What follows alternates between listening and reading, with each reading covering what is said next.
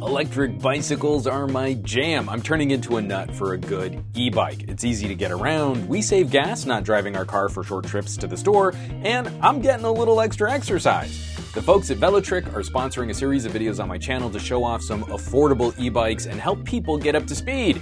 It's easier than you think, and prices have never been more competitive. You can catch those videos on my YouTube channel, but if you're interested in shopping an e bike, head over to velotric.bike slash some gadget guy and look at their road bikes and fat tires. Again, V E L O T R I C dot B I K E slash some gadget guy. Velotric.bike slash some gadget guy. If any of those bikes look good to you, you can save an additional $60 off an already low price by using the coupon code some gadget 60 some gadget 60 at checkout. Once again, velotric.bike slash some gadget guy and coupon code some gadget 60 and I thank Velotric for being a sponsor on this show.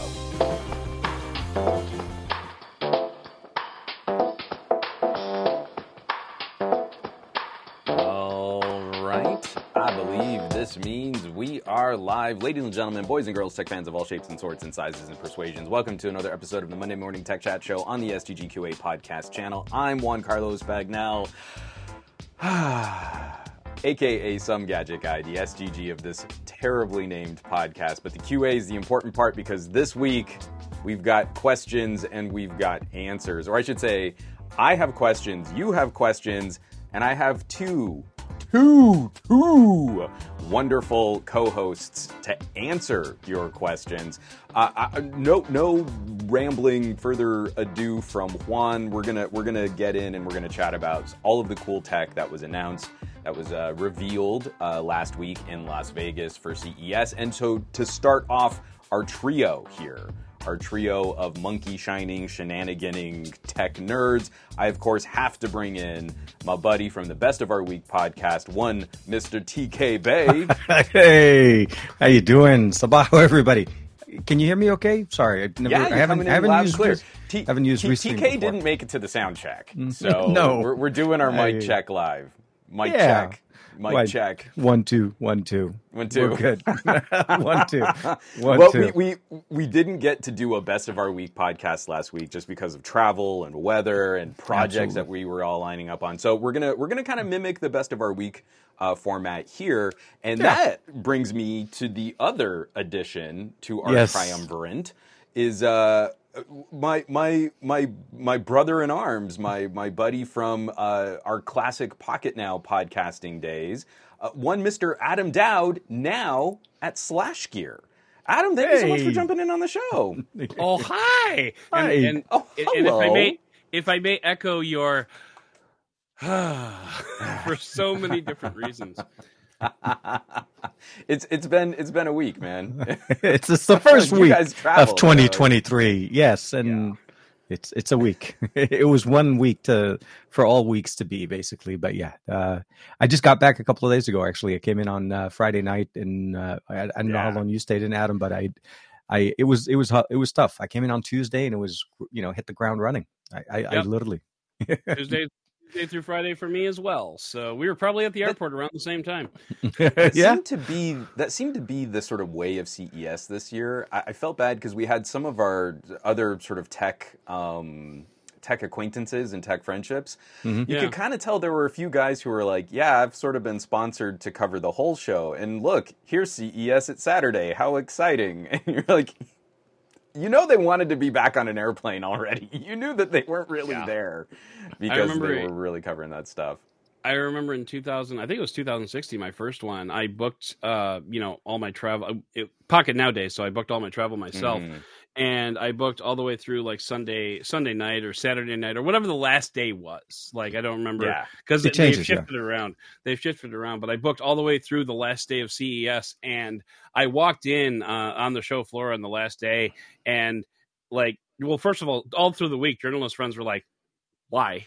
Um, Yeah. and and then I I got there on the last day and I found out why they were asking that because like I half the stuff was already being taken down.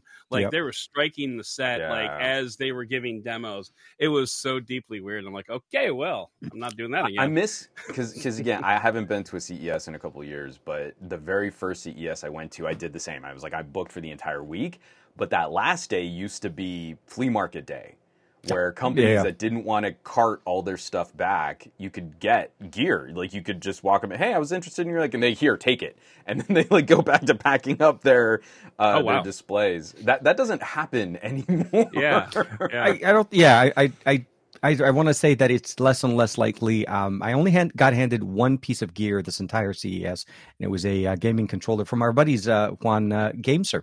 I ran into them at Oh, uh, I want to say Showstoppers. Did you get the thermo, the thermo electric cooler one? Uh, no, I, so I got the custom uh, Xbox controller, the one the custom Ah, played that's Xbox a controller. good one. Yeah, yeah, yeah. Uh, I got that one, so we're gonna start working on that. Uh, but yeah, no, they were happy to see us, and there, there was. A, I'll say this: it felt like well, it's better than last year, but it, I still feel like we weren't back to 100. Like it didn't feel like the, you know what I mean? Like I, I, I like there- I, I don't know. It's hard. It's hard to explain. Like if you were there, you were like, yeah, this doesn't feel like pre-pandemic. It still feels like there's something sure. still missing. Uh, but yeah, Well, so I'm proud. I want to.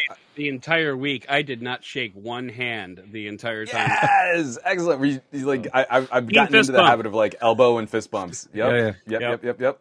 And and even for that, I'd still probably have been carting around, a, you know, a tub, you know, like a a horse trough of hand sanitizer, just because Mm. I'm now so paranoid about getting anything. It's not even COVID anymore. I just know my immune system can't handle the flu. So Well, I, uh, Yeah. I, I was surprised the the the level though, like from last year to this year with CES though, we had sanitizers everywhere, masks available everywhere. They handed out, you know, COVID tests, uh, you know, the the Abbott testing that we did last year. This year was very different. They announced the testing at the end, almost when people were leaving, and if people Yeah, are great. stayed that late, but no sanitizer, nothing. Like you just walked in. It was again, it felt better, but it was kind of like okay, See, like that kind of stuff still makes me a little nervous because it's not like we don't have a new variant kind of taken over for COVID, and that's the Mhm. perfect petri dish to come up with all Yes, it kinds of spicy new diseases. with So I, I do want to cover um, Yeah. proper CES, but this is also the best of our week. So I'm gonna go first because I didn't go to Vegas. I I, uh, I got stuck working on uh, two small projects that ended up kind of covering my mortgage. Uh, for this month, so I, I, I Can't argue with that. The expenses work for going out, but I did treat myself to my holiday gift from uh, my partners over at Slickdeals. Mm-hmm. So, uh, as as something of like a Christmas bonus, they sent over a, ridic- a ridiculously big box, Lego. massive. Yep. Yep. It's it's incredible. So Mm-hmm. I'm gonna try. Let's see if I can. Um, that's not. That's come on. Hi. Hey, Adam. So I, I'm going to try a screen share here. I have no idea how well this is. Oh, my door to the office is still open, so that means Marie can hear this whole podcast. I'm sure she loves that. Hi, Uh, Marie. Hold on, let's see if this if this borks the whole stream.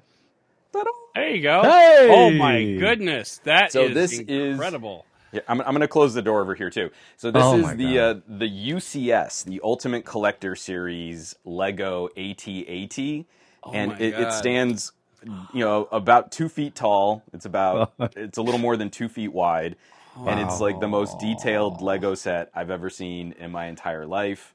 There, there's actually like a joystick. Uh, in the frame where you can move the AT-AT's head around. Oh Um, my god, seriously? That's awesome. it's to scale with a minifig, so you might not be able to see it so well on stream. That's Luke. That's doing Oh my the God, yeah. line Yeah, yeah, up, yeah. up, and he only he only stands about as tall as like the first layer of this foot.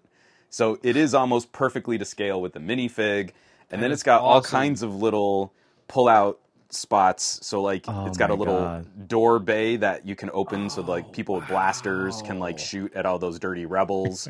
um, Oh it's kind of hard to get it back Get it closed. closed um, you know what? I'm just going to take this whole panel off. So it's Oh not a God. toy. It- No, no, no. It's like a full display for a collector. And let me just take this off here. Oh, the oh whole my thing is god, that comes just off? the whole thing is an Yeah. assembly. That's amazing. So, so it, it actually has like water and uh, heating reclamation units. It's got bays for all kinds of little snow troopers so that Oh they can my all go God. and Oh, attack. that- It, it, it has a complement of snow speeder bikes. So the like, bikes can pop out and then go fly after those rebels. And then Oh the uh, God. The head does have a cockpit. I can't get over there to actually show the head. Um, Yeah. but you I- can- I'm Yeah, actually can nervous just watching it. you walk around this. So Marie was like saying like, "Hey, you need to get pictures of this. This took three days to build. I don't doubt doubt it. Um, I don't. Yeah. I rebuilt the engine on a 1988 Toyota Camry in two days. This took three days to build. Are we Um, talking like eight hour stretches, or are we talking Um, like just here and there, or No, like I. So for the last two days, for the first day, I was like, "Oh, let me just kind of put a couple bags together, go take a break. Put a couple bags together, go take a break." For Saturday and Sunday, I sat at this desk from when I got out of bed till it was time for dinner, and Oh my both of those. It took both of those days to put everything together here. oh, that's Um, so incredible. That it's- is- It's 6,700 Legos, and now I'm not entirely sure where I want to put it. I, I, yeah, yeah. the- I mean, I'll tr- total honesty, one. That's the reason I don't have one of those right now is because I don't know. I don't know Oh, where yeah. the heck I would put it. oh my I mean, god. So yeah. now, and now I, I just also wa- have to fix this little door here. You, you guys keep talking. Here, hold on one second. I, I just I went a lot more manageable when it comes to it. I got my baby Groot. Oh, um, yeah. oh, that baby Groot kid is so fun though. He's Juan, so you're, you're adorable. missing one of these though. Yeah. Oh, hold on. Can we get? Oh, this you got cor- the snow speeder. Oh, sweet, sweet. I like that. Oh, You, you need one of these though to get the uh, the set complete because you know what happens. You need one of these to bring down one of those. You know what I mean? So- True. That is very I true. I wonder again because like that's proper minifig scale. I wonder like how close that is to actually being to scale with all of these things because that's the th- that's the thing that's really blown me away about this. Oh, is yeah. how close it really is to being movie accurate. Uh, Yeah, yeah. I, I might break a whole bunch more stuff, but I just want to see if I can get the joystick to work here because the head. oh, I saw. head Yeah, kinda yeah, tilts. right there. Yeah. So you can you can kind of You got the little dial of the top. the head there, and then the little That's blasters crazy. recoil. So when Oh, you nice. shoot one, the other Yeah, the one other comes out. bounces back. So yeah, this this Yeah. was um the folks at Slickdeals were like, hey, we don't really do like Christmas bonuses or anything, but um, But we'll give you we a wanted to surprise project. you. 'Cause- Yeah. yeah, I 'cause mean, I, hey, I that's a wouldn't good Christmas bonus, guys. Yeah, yeah, yeah. I, I wouldn't shut up about it. We we've done a bunch of like Lego shopping videos, and we're like, yeah, this is like the fifth largest Lego set ever created, still. And I just uh, they like, hey, we found one for cheap, so here you go. like, okay, Next year, Death Star. Yeah, next year, I, I would exactly, Death a Star, or you got to go Millennium for the, the Falcon. Star Destroyer. The, Oh, the Star. uh, yeah, because I was gonna say Millennium Falcon is not that complicated one. I, I, we, my, my son and I did the Millennium Falcon. It's actually really nice, but it, yeah, it, it, did- it took us maybe a day and a half. I don't think it's as, the, as, um, it, it's much Well- smaller in scale. Let's say that yeah. because I have the X-wing singing on the other side as well. now I'm debating because like uh, the the newest sort of UCS big model is uh, the Hulkbuster, and I have oh, my yeah, shelf. I've seen that. Oh, it's. I think if, if I turn that way, I have my shelf of Lego Iron Man armors, Mhm. and the tall Iron Man, the thirty dollar Iron Man that you can get, he stands about about yay high, Okay. actually fits inside the new Hulkbuster? Hulkbuster. Really?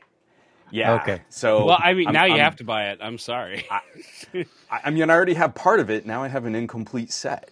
Yeah, That's that's that's the justification. I think. right? So Oh, I, I don't know that I can bring myself to spend six hundred dollars on, on a Hulkbuster kit. Dude, man, you Um, put it in your so- background, it's tax deductible because it's a set That's true. Decoration. Yeah, I just did this on podcast, so I'm gonna tell the folks at Slickdeals like, hey, you guys can write that off on your taxes now. Yeah, they already could. They, already- they didn't need my permission. right. Uh, uh, they've been coming out with some good deals though. Slickdeals this morning. I saw the uh, what's it called, the year of uh, Xbox Ultimate for about like thirty four yeah. bucks. That was crazy. I got to grab that one. That was nice. That's that was a good buy. Yep. So Yeah, um, one whole year. I'm, I'm really really looking forward to getting back in studio with them and just nerding out on a whole bunch of new gear. That like those are some of the videos that have done really well for no good reason or just like, hey, let's talk about Lego deals. you know, like I get to play with Legos. That's For no reason? that's For great. every reason, man. Come on. Are you Heck crazy? yeah. Good deal. Okay, so that was the best of my week. I'm, I'm Um, now super anxious. Like, I think I need to like like put it back on the floor because Marie was saying like you got to get pictures of it because if ever there was going to be a good time for California to have an earthquake, Like, it it would be right now. As soon as Swan finishes his, his setup, exactly. 6,700 Legos all over the floor. I'm to sure show you that- how, how quickly we can get it. No, no, I, I, Oh. I, you have to figure out a place, but yeah. I'll, I'll- I'll have to see if I if any of the time lapse footage really came out because I did try to do a time lapse kind of build, but You have over Cool. three days it was really obnoxious trying to set up cameras for every piece. Um, I had I, I I got it to the point where you're putting the body on the legs and two plugs. I mirrored two plugs at the very beginning of the build, and it blocked the little arms that. that insert the body and it took me an hour to partially disassemble enough that I could reverse the two plugs so that then the body would sit into the frame. Um, It's hilarious. Happen, happens to the all of us, my friend. Happens to all of us, even on the And smaller it was some. I'm trying to build, you know, I'm really in the flow. You kind of go, you know, flow state where you're not really paying attention. You're just looking at all the pieces and parts, and you've got like a desk covered in stuff. And it really was. It was two little plugs that the the frame needed to connect, and that took me an hour to backtrack. Ouch. So uh, it, Ouch. it was definitely an engineering project um, that, uh, yeah, I, I, I'm going to have to do something. I, I, I'm going to have to check out that time lapse footage just to talk about it. yeah. I think it'll be great. And um, I'll I'll say this: uh, I didn't have a well, we did have a Lego to put together. At least my son and I over the holiday, we got a little d- Mhm. John Deere thing. But um, when it comes down, at least for me, for the best of our week, I, it, was something that I got a chance to check out that you played with weeks ago. Yeah. And so I finally got a chance to meet Optimus Prime in in in his full prime the transformation and just and even with the trailer this is what blew me out the trailer is freaking awesome um, and they also Yeah. had uh, so this is the the folks over at Robosen uh, during I think was it PepCom or Showstopper one of the two um, events they had a little booth and um, they had the demo or the um, I guess the uh, the early hardware for the Buzz Lightyear one that they're going to be coming out very soon. It Mhm. wasn't functional, but it was standing there. And then, of course, they were showing off Optimus doing karate, high kicks, back kicks, sit ups, twi- you know, like twisting around. I'm like, when? Oh, I'm like, so many things. Like the the back kick was kn- knocking me out, but also the fact that he did a high kick, the balancing mechanics, and then even just showing the the, the trailer opening up with the little car with the the laser Yeah. like all of that stuff. I was just going crazy. So um, I wanted to steal that one. I wanted to run away with that one, but there was just too many people. I figured maybe next year. Uh, but that was that that uh, for me with all the tech that I saw. That for me took me back to my childhood. That just throw me right back. Yeah. So the one that uh, Juan's putting up there. Uh, this is the ops- uh, the way you imagine Optimus Prime when you bought the Optimus Prime back when you were a kid. If you ever bought the Mhm. the trailer with the transformer transformer, that's how you envisioned him playing, and this is him. Oh, this trailer. There we go. I was like, the Oh, trailer yeah. was just like giving us that slow, like Transformers lead in, but Yeah, yeah, yeah. Oh, Um, look at that. The voice yeah. commands are incredible. The because you got to play. I think you played with flagship. I have elite Optimus Prime. I- Um, flagship. they were all Optimus amazing. I'll Is, say is that. a little bit bigger. Yeah. Um, but the the thing I really like is the one of the main differences is flagship just has a bigger battery. So it's Oh. not like if you Mm. got the elite, suddenly you have a lesser than robot. It's just it uh, it doesn't uh, it, it doesn't last as long when you're really doing all of your sort of programming and voice command tricks. You can't play with him as long. They were using Um, the uh, yeah, so they were using that the program the, the controller on their smartphone. I Because as you can imagine, getting voice into- commands would not work there. I would Oh, have been sure. screaming over everybody else Um, like, I'm just trying, starting to figure out how to program because I'm, I'm trying to get them. I'm trying to figure out how to program individual servos so that you can make them dance. So the Oh, the God. demos that you were doing, like oh superhero landing, yeah, just yeah, did yeah. the ground punch. They, did- yeah, they did that one. Yeah. I, I, I um I want to see if I can make them floss, and I want to see if I can make them pop and lock. Oh, my God. We'll, we'll have There to we'll have to play Make, with uh, make the robot do the robot. Okay, I get Hashtag life goals. Ah, Yep. Yeah, yeah, yeah. Uh, again, So- it, it it's stuff like this. It's it's like I, I, I hate being the nostalgic old dude. Um, but like getting 6700 Legos in the shape of my one of my all-time favorite movie moments from Star Wars or getting an actual robot transforming Optimus Prime. Yep. It's the most I've felt like a little kid in years. And it kind of takes you immediately back to Absolutely. like all of that crazy fandom and stuff. So There was quite a bit of nostalgia going on at CES this year. I saw a lot of older tech still around, kind of surprising. Like a cassette player, for some reason, still exists. Really? Like uh, yeah, uh, like an Missed but that. It, I think was it called boom, not boombox, but like open uh, big box or something to the word box. But I even took a picture, and I need to find where I, I think I, I forgot which phone I took the picture with. But um, it, they basically retrofitted it with an MP3 player using uh, an SD card, so or micro SD card option, a USB connection. But for the most part, it's a boombox. It still had the cassette player, the big speakers on the side with the dials and all of that. So I was like, okay, retro tech with new, you know. Um, Yeah. it was it was crazy. Like I'm walking, I'm like, are you sure? It's 2020. I mean, I don't even think they make cassettes anymore. I was like, ask, did did did either of you guys happen by um, was was there like a, a Ricoh or a Pentax booth?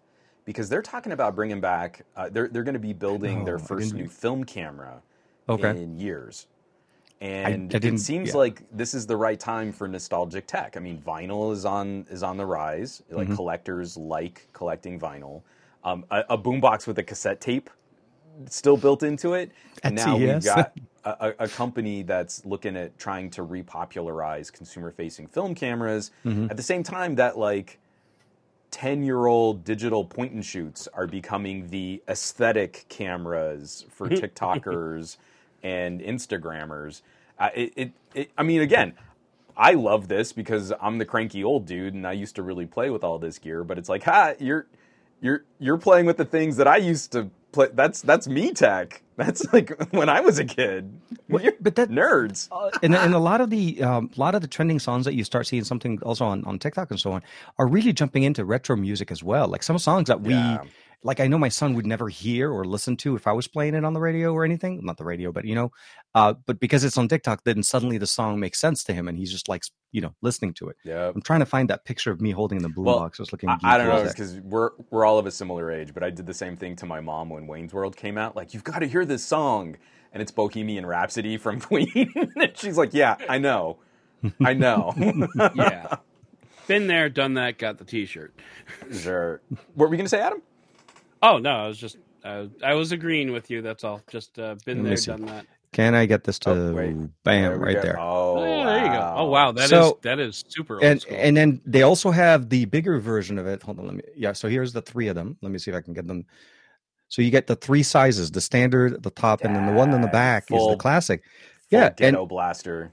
they have shortwave, FM, AM, micro SD, USB, all the connections you want. I mean, seriously. I mean, the the only thing that got me though is there's no display for you to be able to pick your tracks to be able to play them. So you had to kind of go Mhm. and just keep you next, next, next if you're putting in a, uh, like a micro SD card. But the Mm. fact that that like even the big uh, the the red one was selling for like 40 something dollars it's on amazon it's been around for a while but they were actually showcasing it at ces i was coming back from i forgot from the back of the central hall and i was like wait a minute so they're like yeah so yeah it was there's a lot us. of interesting things yeah What's what's old is still old, but new for some.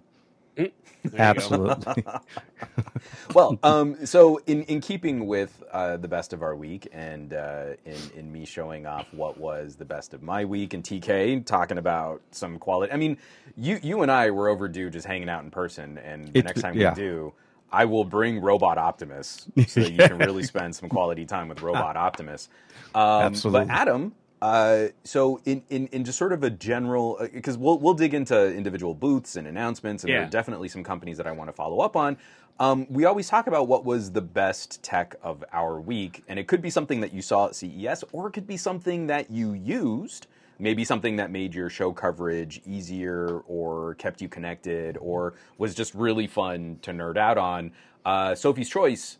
What was your one best tech of your week? Uh, it's it's hard. I mean, it, and it's funny because you know I, I've had this conversation like five times from the end of CES, like with various cab drivers and Uber drivers, and you know my family and whatnot. right. And what I keep coming back to is uh, the Lenovo Yoga 9i, which is uh, Lenovo's dual screen laptop with uh, bl- with Bluetooth keyboard, and it was just like it.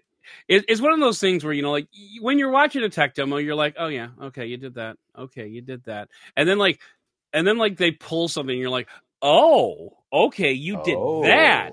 Oh. um and so it was like one of those things where i had like you know two or three of those eye-opening moments like oh that's that's a thing that's smart uh so i got a chance to play with it for like you know 10 15 minutes it's not coming out until like i want to say april or something Mhm. like that Yeah, yeah. uh, Yeah. but but you know they were showing off, and I had some hands-on time with it, and I was I was having some fun with it, and I'm like, and I'm just dreaming about the way that this is going to optimize my like mobile workspace because Right. oh like well because you know I'm I'm like probably a lot of people where I don't necessarily have one place where I work. And I mean, Yeah. in my Right. case, it's usually like different places around the house, like the kitchen table, the living room, or something like that. But still, like I'm just dreaming about ways that oh yeah, I could I could use this in bed, and then I can use this at the kitchen table, and I'd still have two screens, and it would be yeah. So I mean, that to me is you know like Lenovo's one of those companies that they'll make you know a bunch of laptops that companies will order 10,000 of for their fleets but then they use that money to like pour it into some weird crap and Mhm. then Yeah. and like and this year it seemed like Lenovo had a lot of weird stuff that they wanted to show off like Well- more than usual And and but do you feel that this is really super weird because we, we were all very excited about Surface Neo when we saw that Right. as a concept. yeah. Right. Um, so I mean, I, it, it's weird in that it's definitely non-traditional, um, Right. but it's it's also like this. You're um, uh, Salesforce is not going to order ten thousand of these to distribute to their you're you're, you're so- absolutely that that's fair. Yeah. Yeah. yeah and uh like the one really cool thing that i thought about was like when you have that open like in laptop form where like the one screen is on the table and the other screen's up if you touch the screen with eight fingers so if you just do like you know all fingers no thumbs you just touch the screen that's when the virtual keyboard appears and then using those eight eight fingers you can either drag it down to the bottom so that like um, that's what you see right on the screen right now is the the virtual keyboard, Keyboard is on the, the edge. bottom and at the top you've got like little widgets like microsoft built widgets that show you like system performance or news or Mhm. your outlook inbox because it's microsoft um, and then if you if you take your eight fingers and you push them back up then that keyboard moves off to the top and the entire bottom of the panel becomes one big trackpad um, and then you Oh, can That's nice. And then you can kind of see it like i didn't spend a lot of time talking about this in the piece that you're showing. And by the way thank you SlashGear.com slash uh no, SlashGear.com and then i'm in there somewhere. But uh, uh so you can you can like slide over on the side on the right side there and there's like a little notepad thing that you can like jot down notes with the pen if you want. And then Mhm. those save to OneNote because again microsoft. Microsoft. uh, but uh, but so that was just like a handy little thing if you need to jot something down. But I was just the and then you know you could it comes with a keyboard and the stand, so you can uh, you can flip around the stand, so you can either stand it up so it's two screens side by side or two screens top and bottom. It's just Yep. such a versatile thing that like it's Yeah. it's you can use it to regardless of who you are or what your workflow is, you will find a way for this thing to work. Yep. right. Um, and I think like the one the one Achilles heel that I can see is is in that Bluetooth keyboard because it comes with the Bluetooth keyboard. Actually, wait, does it come with it all the time? I think it does. I think they said it was Mhm. going to ship because like some of the stuff that I saw, like well, depending on regional, maybe it'll be an Well, accessory. but anyway, they like they like to do that with pens too. Is some of their ThinkPad models are designed to really operate with the pen, and that comes included. And then sometimes Right. it's uh, well as an optional accessory, you can spend another hundred dollars. Right. But um but with this thing um the one achilles heel that i can see is that bluetooth keyboard because uh going back to my x1 fold review that i did for digital trends? I don't know. It was like two jobs ago. Anyway when i when i did the uh when i did the x1 fold uh that bluetooth keyboard was very prone to either dropped characters or doubled up characters. So like you'll Yeah. be writing i th- th- think that we're going to this is going to be a great laptop or something like that. And so i just i asked them specifically about that and said you know have you made any optimizations to you know compensate for that? And they're like well it was two years ago and a lot of advancements have been made then since then i'm like so no okay no. Yeah. yeah. Um, but like I- i can i can see that it- being a potential For- well, especially pitfall. for a business product, because it's like someone who's really relying on like a typing interface isn't really going to want to suffer that. And and I can only speak, you know, from my Microsoft experiences. The little Microsoft Bluetooth keyboards have been reasonably good at not Mhm. suffering those kinds of issues. The, the the picture that I have up right now is where the Bluetooth keyboard is on the screen and they're Yep. doing the little widgets uh, on one screen, and then you've got a full uh, laptop style screen Yep. above that. And this to me, because we've seen like Asus play with dual screen laptops where you have one The main ZenBooks. screen Yep. and then like kind of a little ticker, not a ticker display like a MacBook, but sort of a strip screen above your keyboard. And so Yeah. now that we just have dual display laptops, this idea makes so much more sense to me where you can have two full screens, you can have a little strip screen, you can have a Bluetooth keyboard, you can have a software keyboard.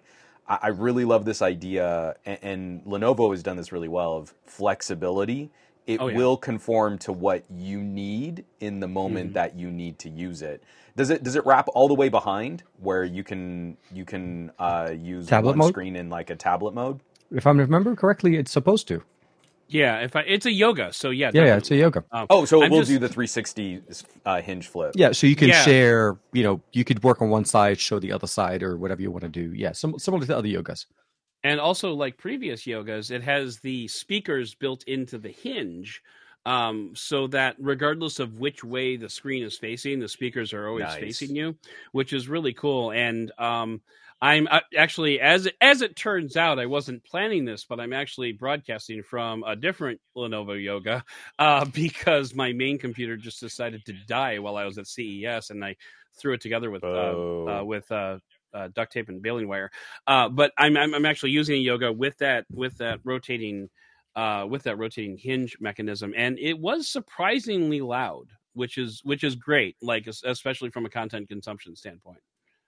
Nice. Yeah, Yeah, it is. I'm really stoked to see some of this hardware now finding an actual like consumer outlet. I mean, because you know, I'm I'm the nerd with both Surface Duos. I love dual display. dual display makes sense in my brain, and I, I I'm very anxious about like folding plastic screens. Which yeah, see that one right there. Yeah. Yeah. Um, which which Lenovo has also been experimenting with, um, sort of folding tablet plastic screens too. And I know we're getting better at making those things more durable, but Mhm. man, I if I could just go two panels of glass, that makes me uh, feel a little a little more Well, comfortable. I saves you agree. from having to carry extra extra monitors, extra displays, and stuff like that. It just opens up so many capable. You know, I would just say the fact that they built it and then you want two displays, you want them, you know, vertical, horizontal. You want a, an on display keyboard, you want extra space. It's very versatile, and I really hope that the retail edition, once it comes out, all of the because Mhm. the one when I when I had a chance to play with it, we had also at Showstoppers. Um, uh, not sorry, it was Pepcom actually. I think initially uh, there was a little bit of a delay and issue with the Bluetooth connectivity. That was my only other thing that I was worried about. You know, shows and events when you're trying to take your laptop and you're connecting. Oh yeah, yeah, Yeah, it- Bluetooth connection always will end up basically, you know, it's notorious because everybody has their Bluetooth on, everybody's connected, Wi-Fi is all over the place. So uh, I'm sure in in more normal settings it should be perfectly fine. But I, that was Mm. the exciting part for me. It's basically looking at it and uh, basically thinking of it as a Surface, you know, the the Neo in real life happening, but then with a little bit of Asus influence I- going on into it. and going all the way back too because like i have been on board i have been ready for this to be a consumer reality since project courier was Oh, wow. being talked about Mm, which means i'm old um, i do want to throw just Yes, to a question here for you two gents here in the in the chat. This is coming from dave burns. How does windows 11 take advantage of touch compared to windows 10 i know that this was a focus and i'd honestly like to try it. I've had great experiences on Windows 11 with operating system as more of a service. Mhm. um, but for both of you, because you've now been playing with sort of the bleeding edge of like Surface laptop, Surface, Surface Pro, and now Lenovo dual Speaking display. of which, Yup, there it is. It's beautiful. Okay, Uh, so since Adam brought it out, okay, so here's Oh. the, mine with my rugged case. Oh, here's, Okay, here's my go. Surface lap- laptop Go 2. my student laptop. no, but Um, seriously, so so both of you guys have had experiences with it. Uh, TK, just starting off, like what what? Because Windows 11 looks really similar to Windows 10, but what would you say is sort of a defining difference between those two UIs? I- think it's just the fluidity of the UI elements and the tracking. I mean, at least we bo- Juan and I both had a chance to play around with uh, some of the Surface laptops that were launched uh, not that long ago, and one of them is the Pro 9 that I was showing just a second ago. And uh, it's just the the tracking, the finger tracking, the tra- uh, where it just shows the animation flow very smoothly.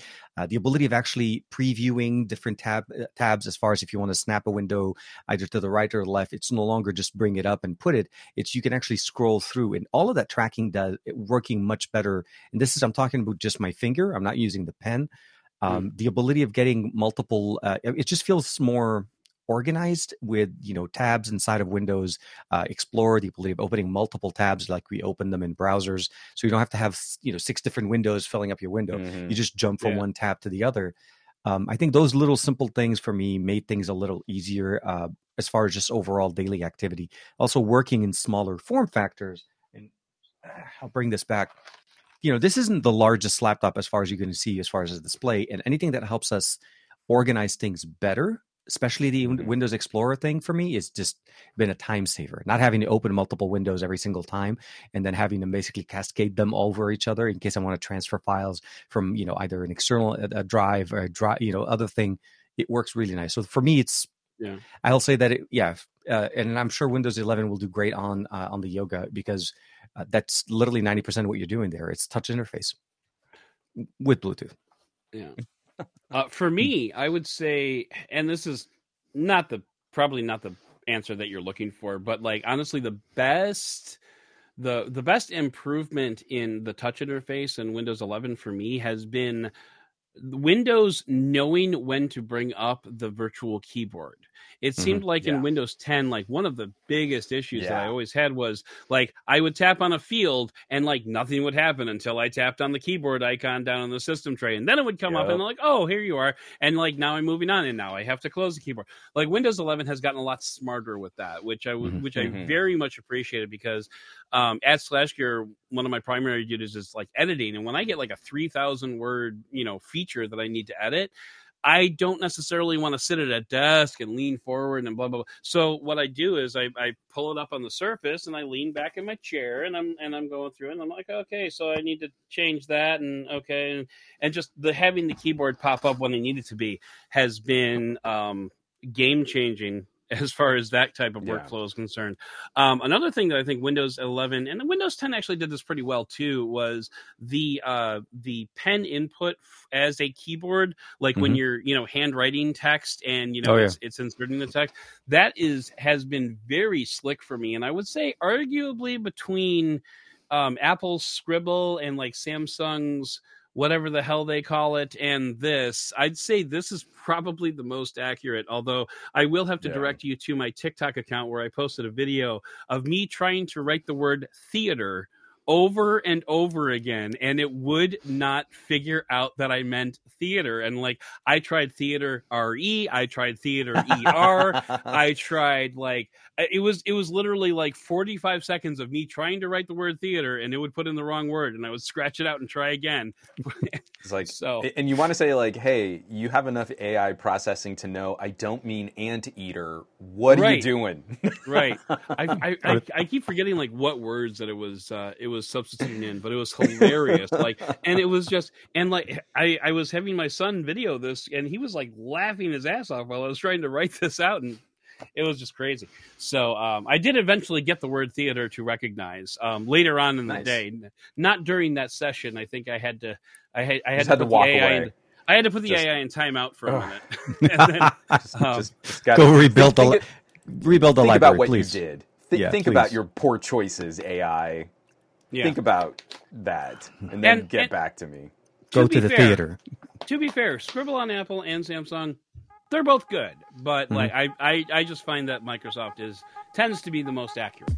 Hey folks, are you getting bored of the current collection of tech and geek commentary on the internet? Is the discussion of new electronics feeling a bit stale? Do you want to find some fresh voices to add to your subscription queue? Check out the community on R Glowing Rectangles on Reddit. This subreddit was built to help new voices in the tech community find more audience, and we need your support. Sharing, commenting, and those precious, tasty upvotes.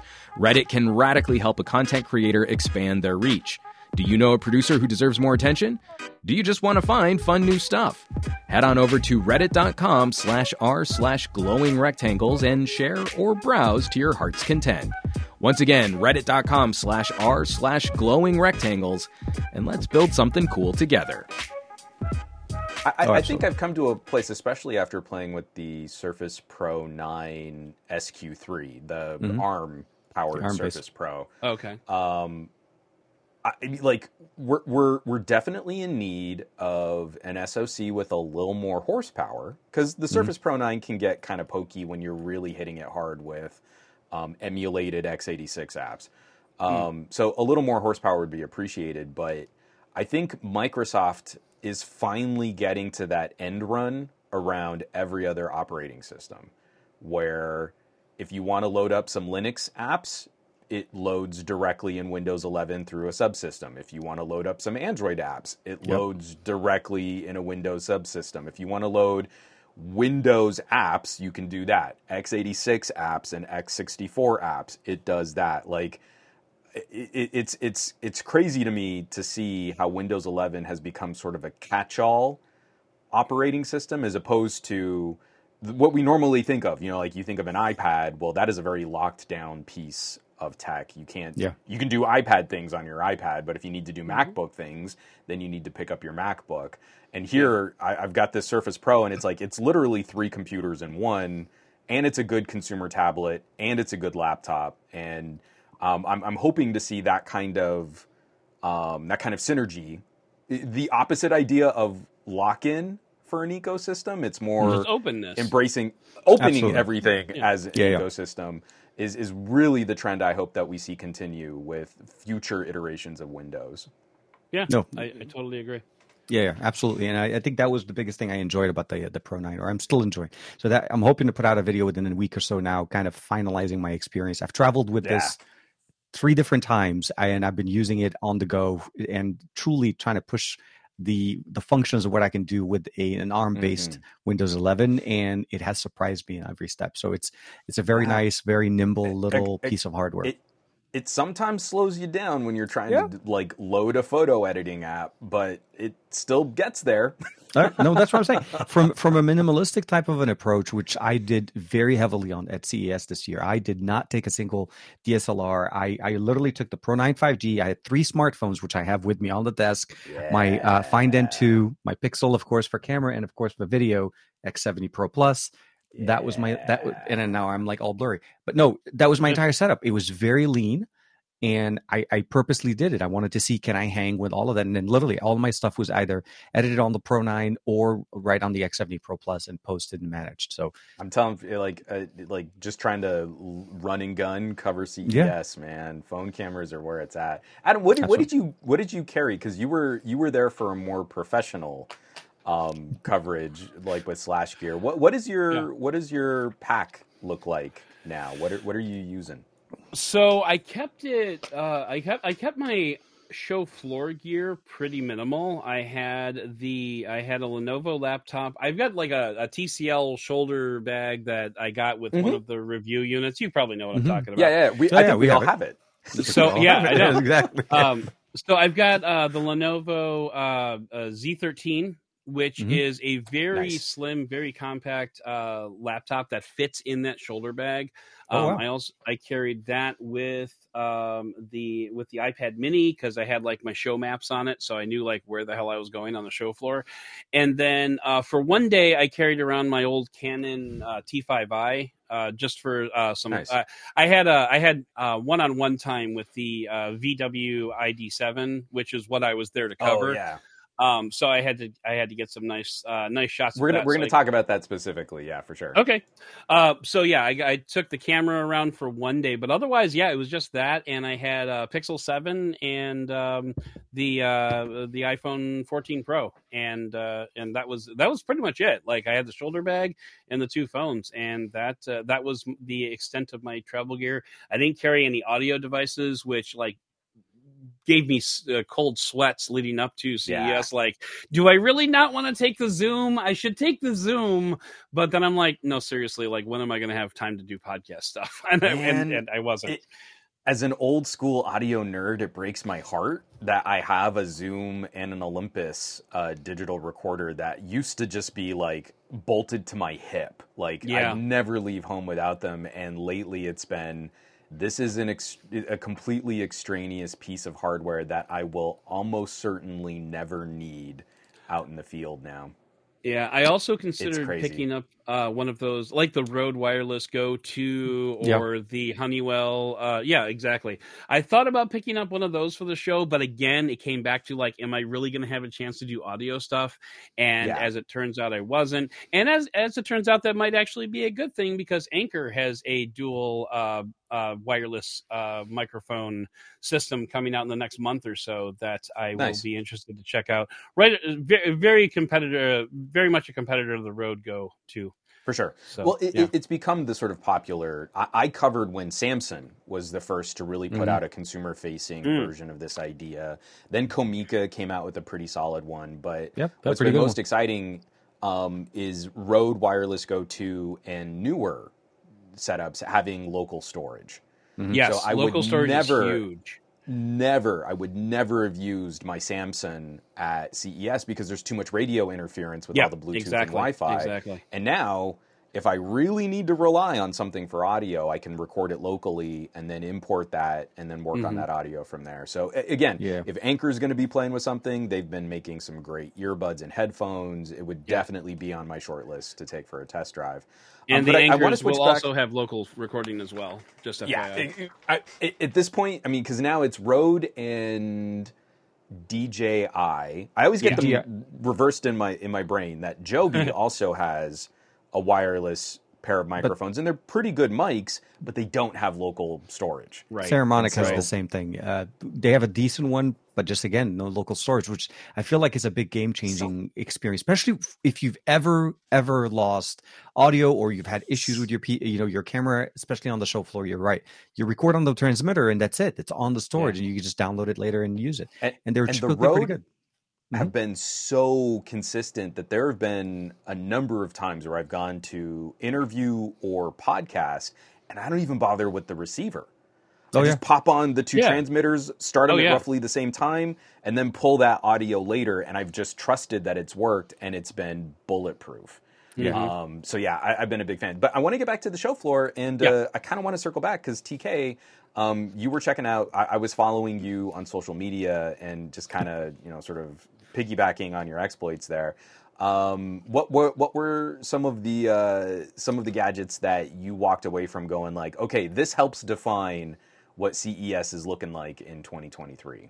for for me this year at least with with the general just overall technology uh i kind of focused heavily on the on the main convention center i didn't go to the venetian as much i didn't have a lot of things there i stayed in the uh, west hall and the central hall trying to focus on a lot of tech um i had a chance to stop by over by the folks over at uh, just Qualcomm showing off their car tech, uh, looking over Yeah. some of the really good battery gear coming up. Razer finally elevating the camera experience on a webcam to fully using a mobile, uh, you know, sensor on a camera. Like who who would have thunk that made sense? Um, there's so there's a lot of little incremental improvements done for me on uh, from from a technical perspective. I also had an opportunity to check out a couple things that Juan and I had uh, we've heard about before playing. I actually got a chance to t- to work with the Vivo X90, the Vivo X90 Pro, and the Vivo X90 Pro Plus. A trilogy of Vivo X90s, Now, all not all from the same person either. It wasn't like no, you no, went no, to no. one Vivo person and they had all three. You stalked people across the show Uh, to uh, individually visually. get hands on with all I, three. I will. I will say um, a big thanks to Edabong for for the massive uh, you know help there. Yeah, I um, I, I had a chance to play with the X90 and the X90 Pro for a very brief time, maybe a couple of hours. But the X90 Pro Plus, I got a chance to spend with about a day and a half. Oh, wow. and Nice. um, so I have so much footage on the X90 Pro Plus that I transferred over to my X90 uh, to X70 Pro Plus on there. Hmm. The- so fr from a technical perspective and everything coming up, it's iterative. A lot of hardware coming up, like Samsung um, showed off their new gaming monitor. It's it, a newer generation of the big guy that I have in, uh, behind me. Mm-hmm. Uh, we saw some new battery tech, semi-solid state battery charging for home charging batteries and big, you know, rollaway batteries and so on. Uh, Sony coming up with a brand new car that's going to be coming up very soon for us. Uh, I think pre-orders start in 2025. The yeah, PlayStation. I car that- definitely a Fila that one. Uh, yeah, That's the worst pun I could come up with. I- no, I no, serious. It's it's been it's been crazy. Uh, there's a lot of So- different so things from different aspects. You mentioned it, and there have been a bunch of people already asking questions in the comments and stuff. Android nerds thirsty for BBK brands. I'm so jealous TK got to play with the X90 Pro Plus. Uh, I mean, you need to give us some more impressions on what it was Um, like, kind of, because you were shooting. It, it, using the X90 Pro Plus means you're basically using a camera with a phone stapled to the back of it. Absolutely, yes. And It- you're also in a situation where you're testing it under some pretty extreme lighting conditions, That- that's- show floor that's- lighting, it's nighttime the lighting, and stuff like that. absolutely. And that was the perfect time to, to test it out. Um, Oh, yeah. The the um, the the Optimus footage, uh, the the footage from uh, John Deere, the Mm-hmm. the footage from like seriously, I. I I initially meant to go and cover the show with the X70 Pro Plus. Juan and I, we talked about this guy before. Already a champ, a massive performer, especially for low light. X70, X90 Pro Plus takes that to such an extreme level with uh, like Dolby Vision, uh, the ability of just using the the ultra wide being such a reliable ultra wide. It, Mm. It's the the camera setup on the system is so versatile, but also very easy and very run and gun. You don't have to second guess the system. You know how the footage is going to come out. What you see is what you get, which I don't know, it sounds like a cheesy kind of thing, but in reality, it's that's how you know that that's how well you trust the system. So exactly, all of the stuff that you see there, the images, uh, with you know, uh, jumping in into the L, uh, the LVCC, they're in the car. I was actually taking that, and, and of course we have all the different options, and I kind of focus heavily on you know fit TikTok and and as well as basically Instagram for the coverage. Uh, I did put one real one short on YouTube, but I'll say the the experience with the X90 Pro Plus has been like no, no other device I've played with before. I didn't play with the uh, the Xiaomi the 12s Ultra, so this was literally the first device I'm using that are utilizing some of the newer tech of uh, photography, especially from Vivo. Um, hopefully, the X90 Pro Plus uh, as well as the X90 Pro do come to the international market very soon. I want to be able to play with them. It has. Um, I think it was the or- Origin OS. It wasn't even running FunTouch, so that was very much a Chinese edition of the uh, the operating system. Uh, but it was just so nice. I had a like it was a very hard, very very very hard thing for me to do is to give that phone back to E as, as, as he was getting ready to go because it was just such a good phone and he had it in the red color. So I um I'm putting together a final reel um, of why I loved the X90 Pro Plus. Uh, that's going to be coming out on Instagram hopefully in the next few hours after the show is over here. Uh, so you'll get a chance to. But yeah, like the car uh, running on the Phantom in, in there, or even when I was stopped over our friends over at Nextstock, I, I shot the whole thing. And I and the beautiful thing about it, I had I, I shoot the content on the X90 Pro Plus. Vivo share it over to the X70 Pro Plus because all my accounts are set up here. Mm. With with with that phone, it would have taken time away from enjoying the phone if I wanted to sideload Google Play, log into account, do all of that Yeah. for like a, a day and a half worth of usage. So yeah, it, it, it's just seriously, I, I I want one. I want one yesterday. Uh, I, I would, yeah, it, it's worth it if you're thinking about. it. And I think Barry, if I'm not mistaken, uh, Barry can attest to some of my uh, some of my longings for this device, Origin OS. Yeah, exactly. Um, the writing they had it in there. The G didn't have the right letter under it. I kept calling it Orion OS, but Uh, you see the G.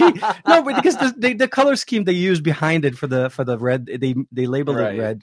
It looked like Orion, but it was like it's Origin OS. But yeah, uh, it was a lot of fun. It was a lot of fun, and it was a super nice surprise to have at a show where I wasn't even planning on seeing that. I ran into him, and he's like, "Dude, you want a bar?" I'm like, "Yeah." They're like, "Okay, you can have it for a day." I'm like, "Here you go." Nice. You reset it and hand it over. I was like, "Yes." That's rad. I'm glad you got a lot of chance to play with it. Uh, Yeah. I met up. I met up with Brad over at MediaTek for like half an hour in between meetings and I was able Yeah. to kind of like poke at the phone. And actually, most of the time that I was using it, Michael Josh was uh, nearby uh, shooting his own footage of the of the Vivo phone. So it's like I didn't even have I Mm. couldn't even talk while I was doing it because he was you know he was doing his thing. But I, I'm really glad that you got a chance to really dive into that because it seemed like it, it was a fl- it was a screamer. Like It you know you could you could there wasn't I couldn't find anything that I could do to like slow down that phone. Um, but again, I only had like half an hour it. So And and the beautiful thing is that the one that you got a chance to play with Brad, which I had an opportunity as well, probably at a Yeah. different time, obviously. Um, so that's running the brand new the, the 9200 from MediaTek. So Exactly. This Yeah, is this is exactly. serious. This is MediaTek's second generation flagship processor that is just going toe to toe with some of the other options on the market, and mhm. that's the exciting part. It's th- just the fluidity and all the camera gear, the um, the like I said again, it, it, was running a Chinese ROM, which limited certain things for us. But I think once we see the international versions of these devices, we'll be able to enjoy them even more. And I think Yeah. that was the biggest thing. It- like I said, uh, because we don't have nearby share, there are certain things that are not built in. But luckily, I had another Vivo with me, which was my main device, and I was Yeah. able to use Vivo Share. I, I had the same issue when I was starting to use, let's say, devices like, you know, the Oppo Find N2, because they don't incorporate Yeah, for Chinese I guess markets. I'll They don't incorporate. Bluetooth send over 4K video to another Yeah. phone. I, I, w- that I a was thing? shooting four. I was shooting 4K 60 in Dolby Vision in certain aspects. I was I wanted to test out the Dolby. um, I was shooting uh, at, at 1080p 60 on the front facing because that's the best we can get for some of the Yeah. content. But the overall, um, I, I, I, I- it's a beautiful camera system. Well, and it's and what I'm truly excited to see is the the split between the Pro and the Pro Plus is not Yeah. as severe as it was for the X70. Yeah, yeah. where Same primary sensor, if I'm not mistaken. I think. Yeah, so that's Yeah. that's what's exciting is is uh, Vivo has enough confidence in MediaTek's ISP. So again, the the top of the line Pro Plus has the Snapdragon 8 Gen 2, and I think Yeah. companies are a lot more familiar with image processing on Qualcomm Yeah, yeah. hardware, but they're not minimizing the camera sensor size on the X90 Pro. And that was a really big deal between the X70 Pro and the X70 Pro Plus was how similar the uh, processing quality was. Yeah, and- and same 'cause- coprocessor. The V2 is also on the X90 uh, X90 and, and I, that that's that's a big deal. Is like I think Vivo is saying, hey, we know how to make a really good camera, Mm-hmm. and we can staple our camera expertise to any flavor of SoC.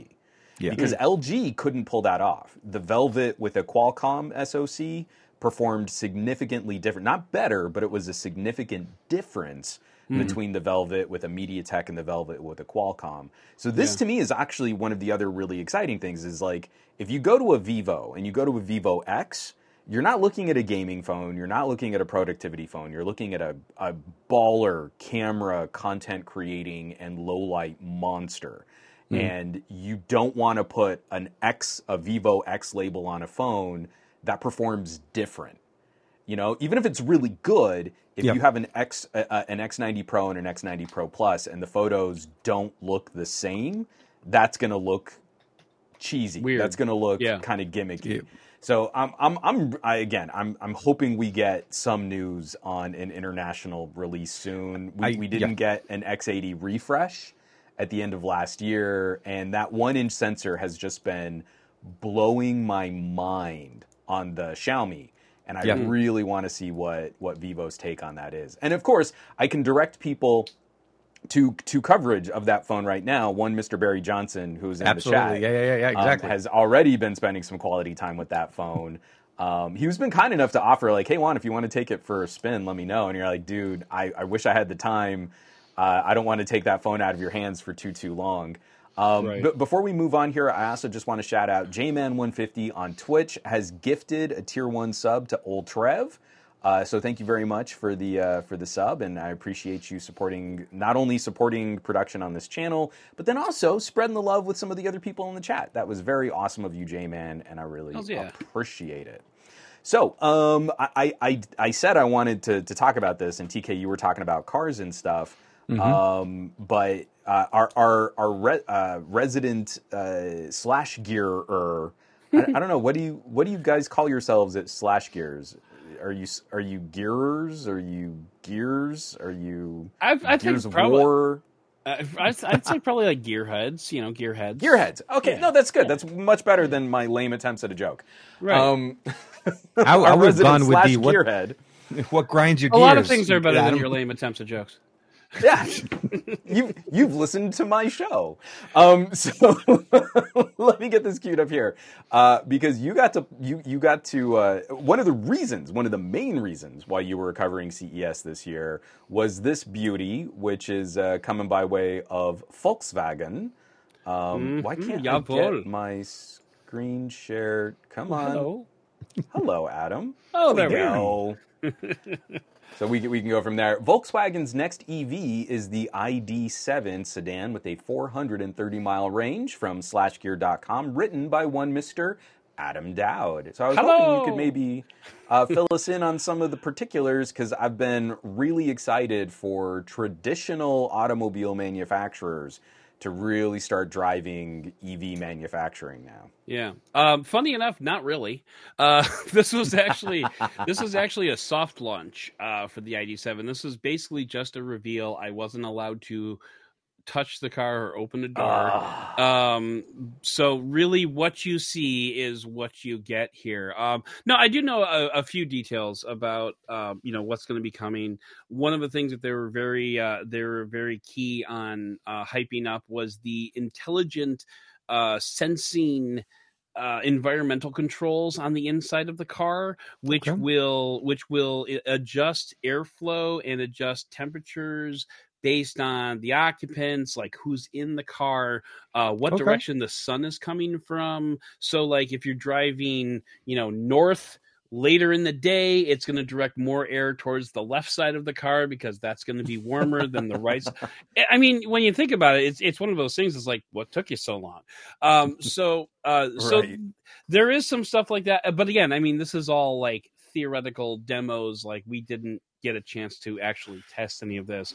Um, one of the cool things about this particular ID7 was it had that that kind of urban camo paint job, but Yeah, they yeah. used like 40 different layers of um, el- electrochemical paint that allowed them to uh like basically change the color of the car so they put on like this really cool light show inside like an enclosed space where they could like get various panels of the car to light up with like different colors uh you know sync to music and stuff like that and so the colors are going back across the car and in fr- uh, front across the car.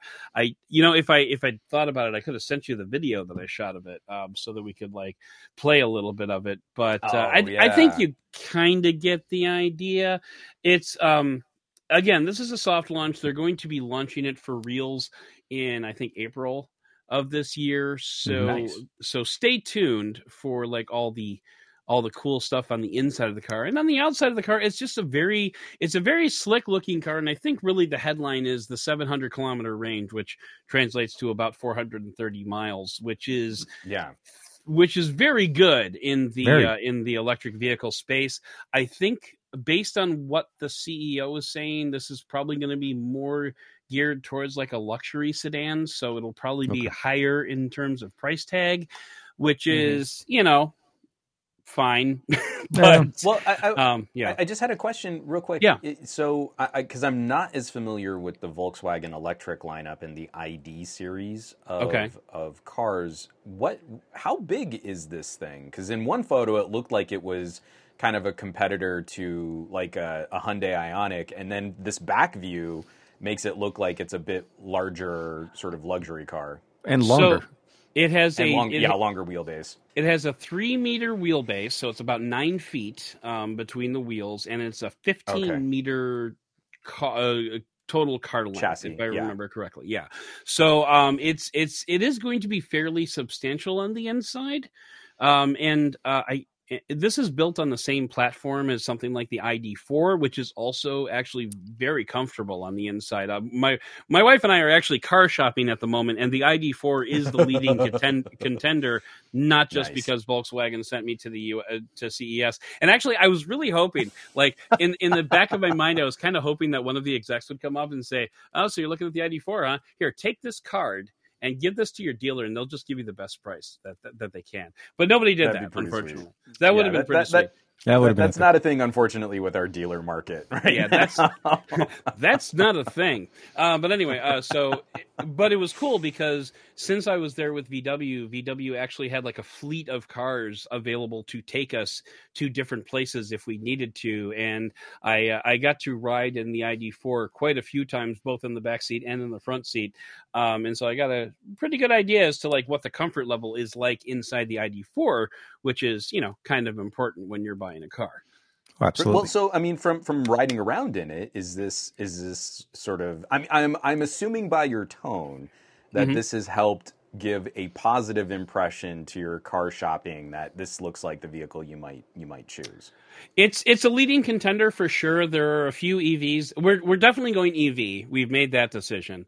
Um, and Mhm. there are a few EVs from like Chevy and um, actually Hyundai has has a few uh, uh, uh, compelling choices as well. But there's a couple from Chevy that we want to take a look at that aren't coming out until the summer. So that's the Mhm. only Oh, reason gotcha. we haven't like really you know committed. That's definitely what we're buying. Um, you know the Blazer the Blazer EV and the Ta- not Tahoe, uh, Taco- Tacoma.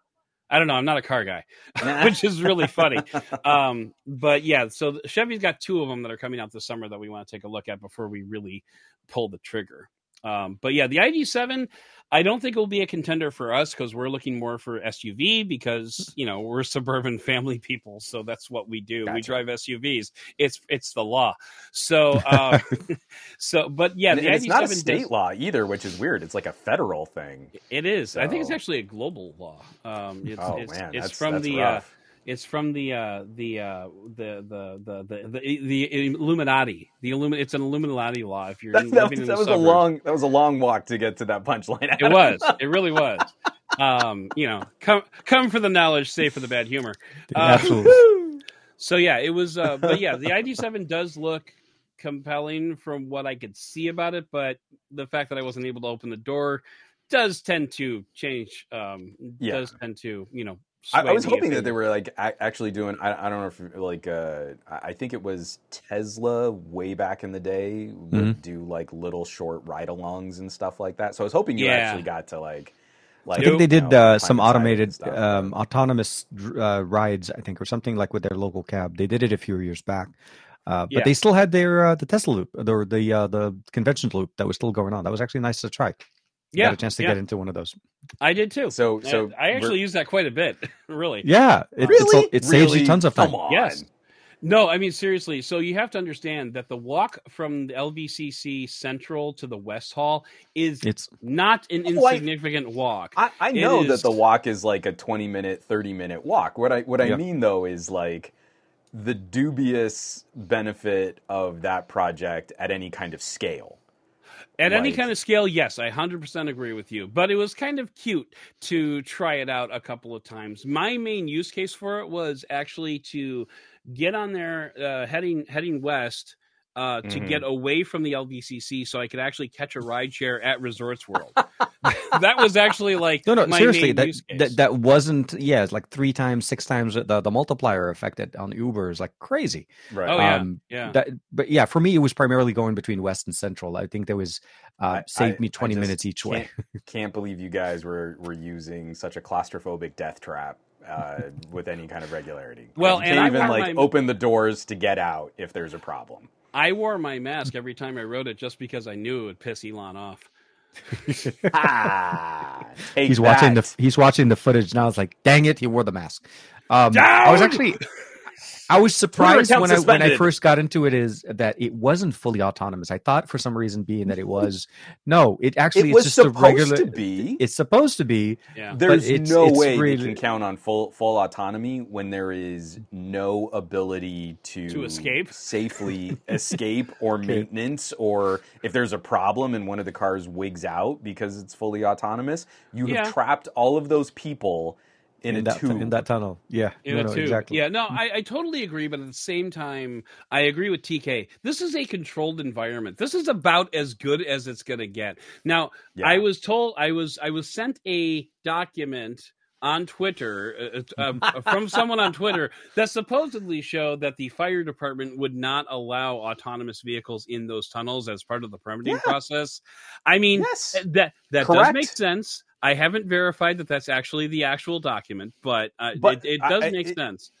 I, I completely. I mean, again, that that to me is not an outlandish like, oh, the state's interfering with private industry, blah No. blah blah. No, No. it's a giant hole in the ground with cars going through it with But- no safety apparatus or ability. I mean, like if you build a subway, you don't Well, build okay. a tube that the train goes in. You build an entire infrastructure of tracks and pipes and tunnels and maintenance corridors and ducts. I- and I that way, if something happens, you can save everyone's life. I agree. You don't just the- bore a hole in the ground and go go fast. but at the Oh. same time, but at the same time, at the, while this is all happening, Elon Musk is charging customers that have spent like tens of thousands of dollars on cars an extra ten or fifteen thousand dollars just to sign up for their full self-driving beta test. Meanwhile, he can't make a car drive one mile through one lane with no other people by itself. Where's Yep. the logic there? I mean, like that's Yeah. that's the part that I cannot wrap my head around. Safety, fine, I get it, but at the same time, like if if it's safe enough to drive out in the real world, it's safe enough to drive through a single tunnel, single file. Single file, I- I- I well controlled completely- program.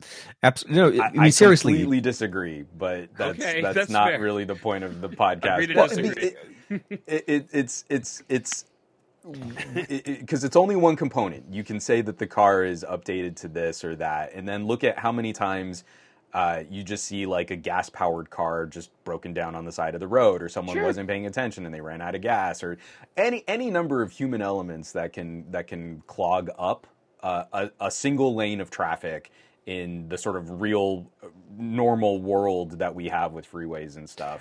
If you don't have an infrastructure around your tunnel to fix a problem, you are dooming the tunnel and everyone inside And of all it. its occupants. No, no, no, absolutely. but uh, for for me, like even even if it's not even autonomous, if you think about it, they could have built just like a, a I I would say basically track. a, a track and have the cars sitting in them, and people just get in the car and get out the car the other side. That would have been more if you, functional. If you, if you just just build Like a Disneyland okay, so- ride, right? You hold jump hold on Let, me, let, me, let me let me try and like imagine what you're talking about. So so now we put like some type of seating arrangement in an Yeah. enclosed vehicle, and then you put that vehicle on tracks, Right. and people yeah. can just get on and off. wait. That's I really think I see interesting.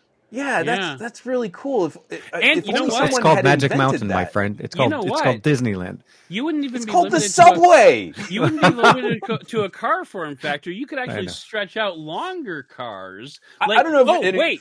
Actually, what if we made it built them in segments so that they could Yes, actually go and that, around? that way, yeah. that so you could you could handle curves better too. right. Oh Yeah, my I- I think we're really onto something here. I, I, We I, might I'm. I'm obviously An un- being an underground bus with- system, with all of maybe? That. Yeah, Yeah. something like that. yeah, yeah, like but a bus. I don't know if you guys remember. Um, God, it was just like it was like a year after Uber had really started operating at scale. So this is a little while ago. There Yeah. was a Silicon Valley startup that was going to revolutionize how people commuted because they noticed there were a lot of these traffic patterns where people would live in one place and go to work in an urban center. So instead of like Uber, which is really inefficient, it's like a taxi, it's one car for usually Right. one or two occupants. That's not great. What we're going to do is we're going to make these these vehicles, these larger van-like vehicles on pre-planned routes. And then you Oh. would just pay a subscription to like an Uber-like service, and you could get a, get on at one point, and you could get off on another. And this was like huge headlines. I mean, I'm serious. Like all of the tech mm-hmm. press were like, "This startup is going to revolutionize how people commute." Blah blah blah blah blah. And it took one joke on Twitter They from someone bus. screenshotting it saying, "You just invented the bus." For the entire startup to completely crater. No kidding. You know what's funny? I- I've actually Predetermined bus, pay the subscription. let, let's go on a tangent Yeah. here. I've actually had thoughts about like like somewhere between a bus and an Uber, where like it would go on predet- uh, predetermined routes, but it would also divert into like side streets to actually pick you up at your home. Yeah. and then it would like you know divert other ways to go you know to drop like a shuttle off. service. So Yeah. it'd be like it would be like a like a hybrid bus shuttle service, and I like I could get on board with something like that. oh, Yeah. totally. But and I if and I think that's what like Uber was trying to do, but I don't know anyone that does like Uber as any kind of ride share. Yeah, Like uh, Uber Pool was I've was big before the pandemic, but I think that's the problem. Is now more people preferring to be by themselves and not have you know like the, the one thing with the rides on um, at the uh, the the loop that bothered me a little bit was the fact that it wasn't per- private. You were actually Right. grouped with other people. Yep. Yep. So they always ran a full car, and I was like, I didn't sign. I didn't sign up for that, but I was like, I was like, making sure I was like, you know, the, the, luckily the people that were at, when we were a full car, um, they were they were staying to their side. I was staying on my side in the back seat, but it was still uncomfortable. I got in a car with like a whole bunch of people I didn't really want to uh to jump in the car there, and I just dropped something on the floor again. As I oh do. TK, I, I know like Elon is working so hard to separate himself from like the filthy pores, but you know occasionally you just got to mix it up with other people, man. It, it's So- it's a thing. so It can we happens. We use make this- friends. Can we use this opportunity to segue over to another company that I saw at CES? That Heck, yes, they we weren't. They can. weren't actually. They weren't actually participating in CES, but they're headquartered in Las Vegas, and they have kind of a similar thought process when it comes to like personal transportation. I went to go see a company called Halo.car, which Okay. is right now as they exist, they are an electric vehicle rental company. So you down, you go to their website, you say, "I'm at the Venetian. I want to I want to rent a car." They will bring a car to you, get out, hand you the keys, and say, "Go." And Okay. there's a there's a piece coming on this on SlashGear later this week, so keep an eye keep an eye out. But um, what so what they're doing though is, and this is the really interesting part, is right now they have a driver that will bring you the car, hand you the keys, and say go. But there is a small area of downtown Las Vegas where they will deliver the car to you via remote pilot. Just a quick interjection here, folks.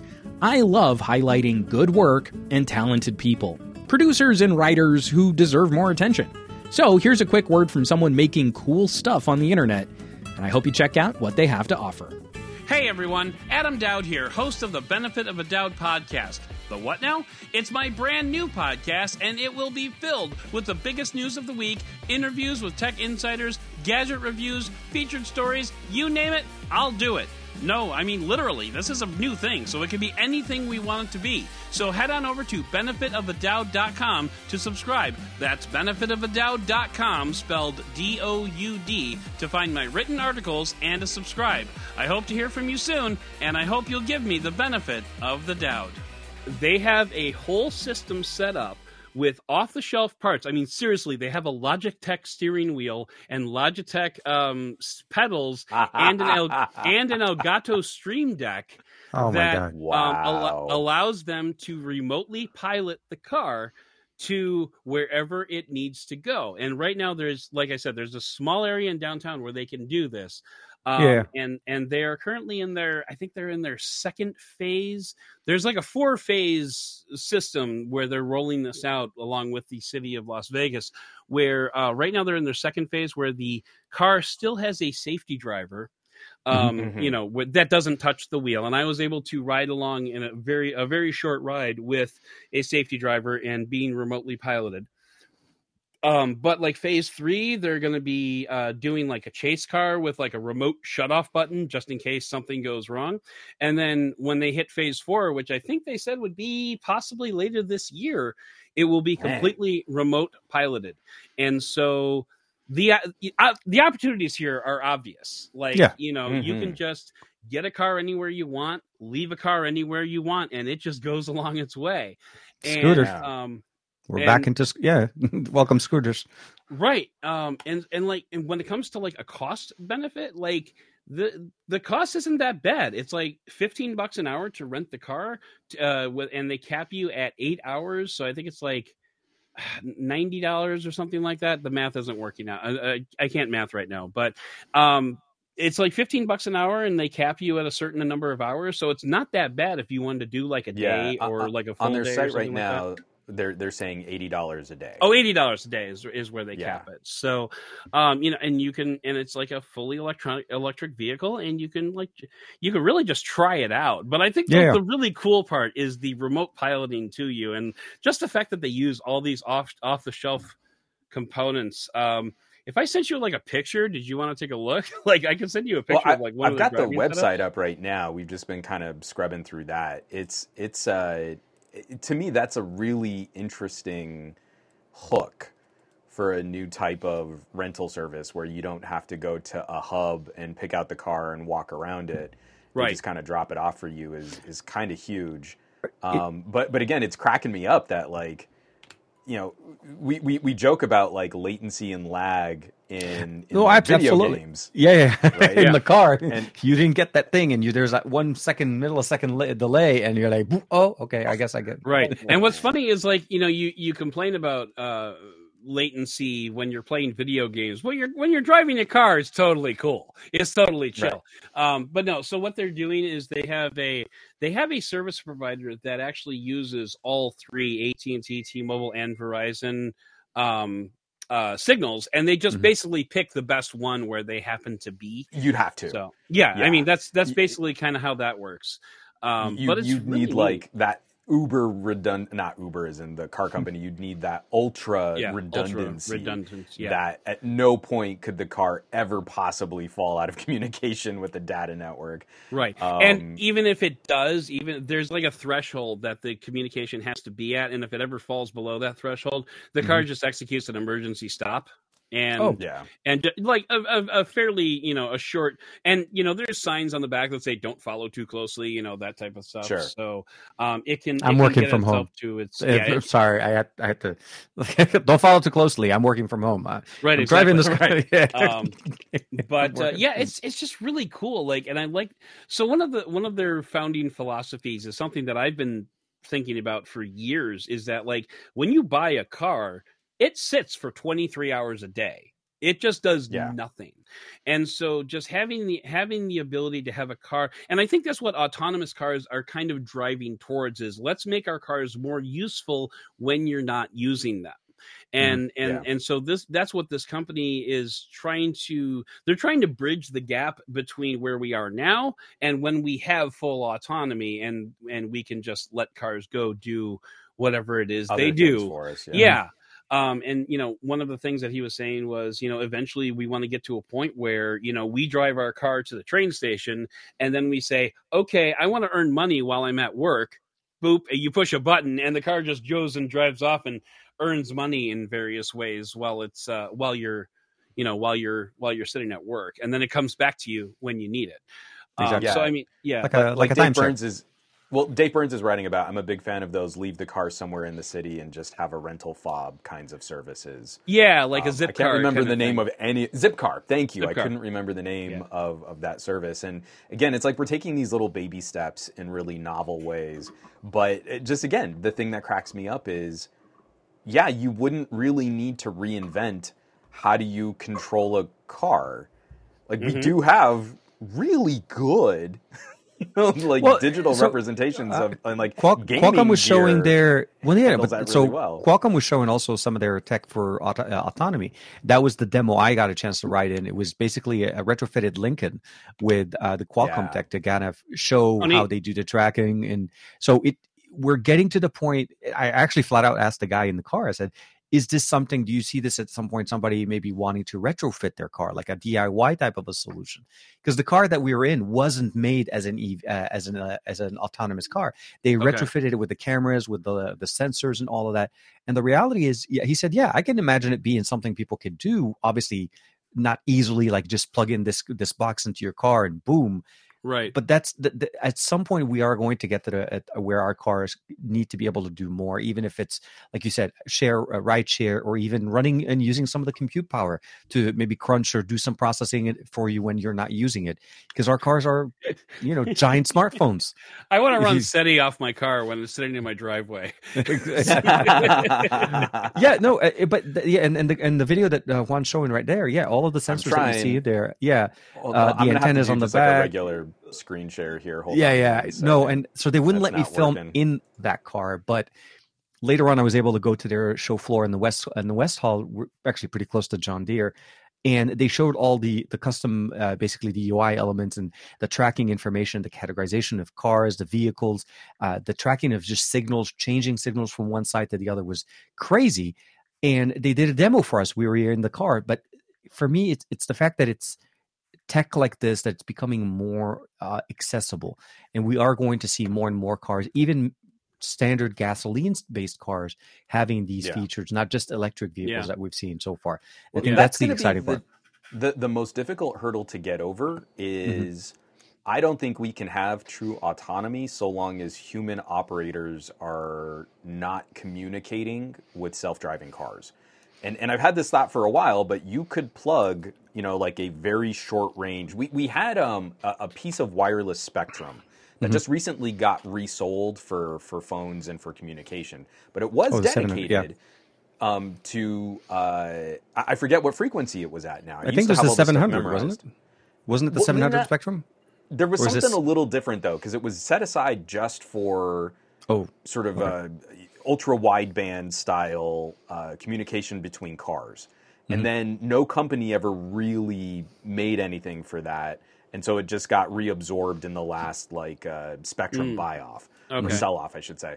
Um, but until what I do in a car is broadcast to other cars around me, we I don't think a computer can anticipate human irregular behavior. Oh no, absolutely! Like a oh, hive right. mentality, And- where they're able to communicate from Yeah. each other and Well, but learn. then like, also- yeah, oh, you need to go. I can go after it. You're right. It, it- we need that system and, and set up. to have the domino effect because the biggest problem that we have on freeway driving is someone does something unexpected the car behind them has to brake a little bit more aggressively than what was anticipated and that Right. ripple can can last like two or three miles on mm-hmm. california roads mm-hmm. so if you had a system where something immediately happens in front of you and then a chain reaction of signals are sent out to all of the self-driving cars then those cars can better anticipate and there will be less of a traffic what will have to happen? Yeah. exactly Yeah, and I so. I, I, and, and uh, really at some point we talk to insurance companies and we say hey i'm going to be trying to do this i have to plug something into my car this should be safer for the roads that should give me a break on my car insurance like mm-hmm. we need to make the infrastructure sort of more Uh, uh, uh, uh, attainable for Yeah. consumers who won't have self-driving cars but still need to participate um, the only other solutions that I've seen are people saying like, "Hey, what we could do is carve up all of our city streets and put in sensors and broadcasting and and like data infrastructure." And you're like, "That's never going to happen. We can't Yeah, even get fiber to home." sense. Yeah. It makes more sense to just outfit all of the other cars. cars. on the roads with the little computer plug-in things that I already use to track my mileage. Well, actually, if, if you think about it, um, Google already kind of uses something similar to this with their navigation software. They learn from people being stuck in traffic, and it starts Yes. telling people. Mhm. I mean, Totally. this is uh, the. It- it- This is ingenious because they give a free service that everybody loves to use. But in reality, when you get stuck in traffic, you're telling everybody else, "Hey, there's traffic in this road. Use something around it, or your route's going to be a little Yeah. bit My slower." loss is your gain. Yeah. Exactly. Yeah. Yeah. No. And, sure. But I think yeah, um, to a Damn certain point, socialists. I want to see that tech improve. the biggest limit that I found so far with the existing tech that we have, which I don't think uh, I asked this gentleman from from Qualcomm, they haven't still done any kind of improvement on. Um, I, I want to call basically, you know, like that the ladder in the road or the tire in the road or Yeah. that thing on the road that we typically will try to avoid. At Mhm. this point, with the existing ecosystems that we have, even with the Qualcomm system, they don't recognize that. My Tesla doesn't recognize that there is a piece of tire in front of me as I'm driving. It just drives over it if I don't see it and go around.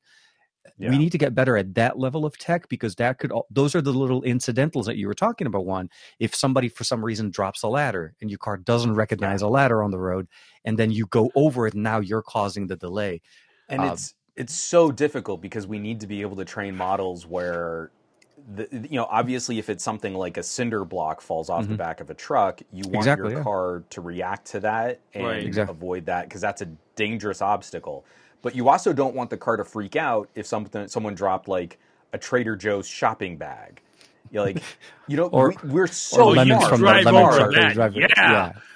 we're, we're so far from our car being able to make good choices in Yeah. the severity of the response.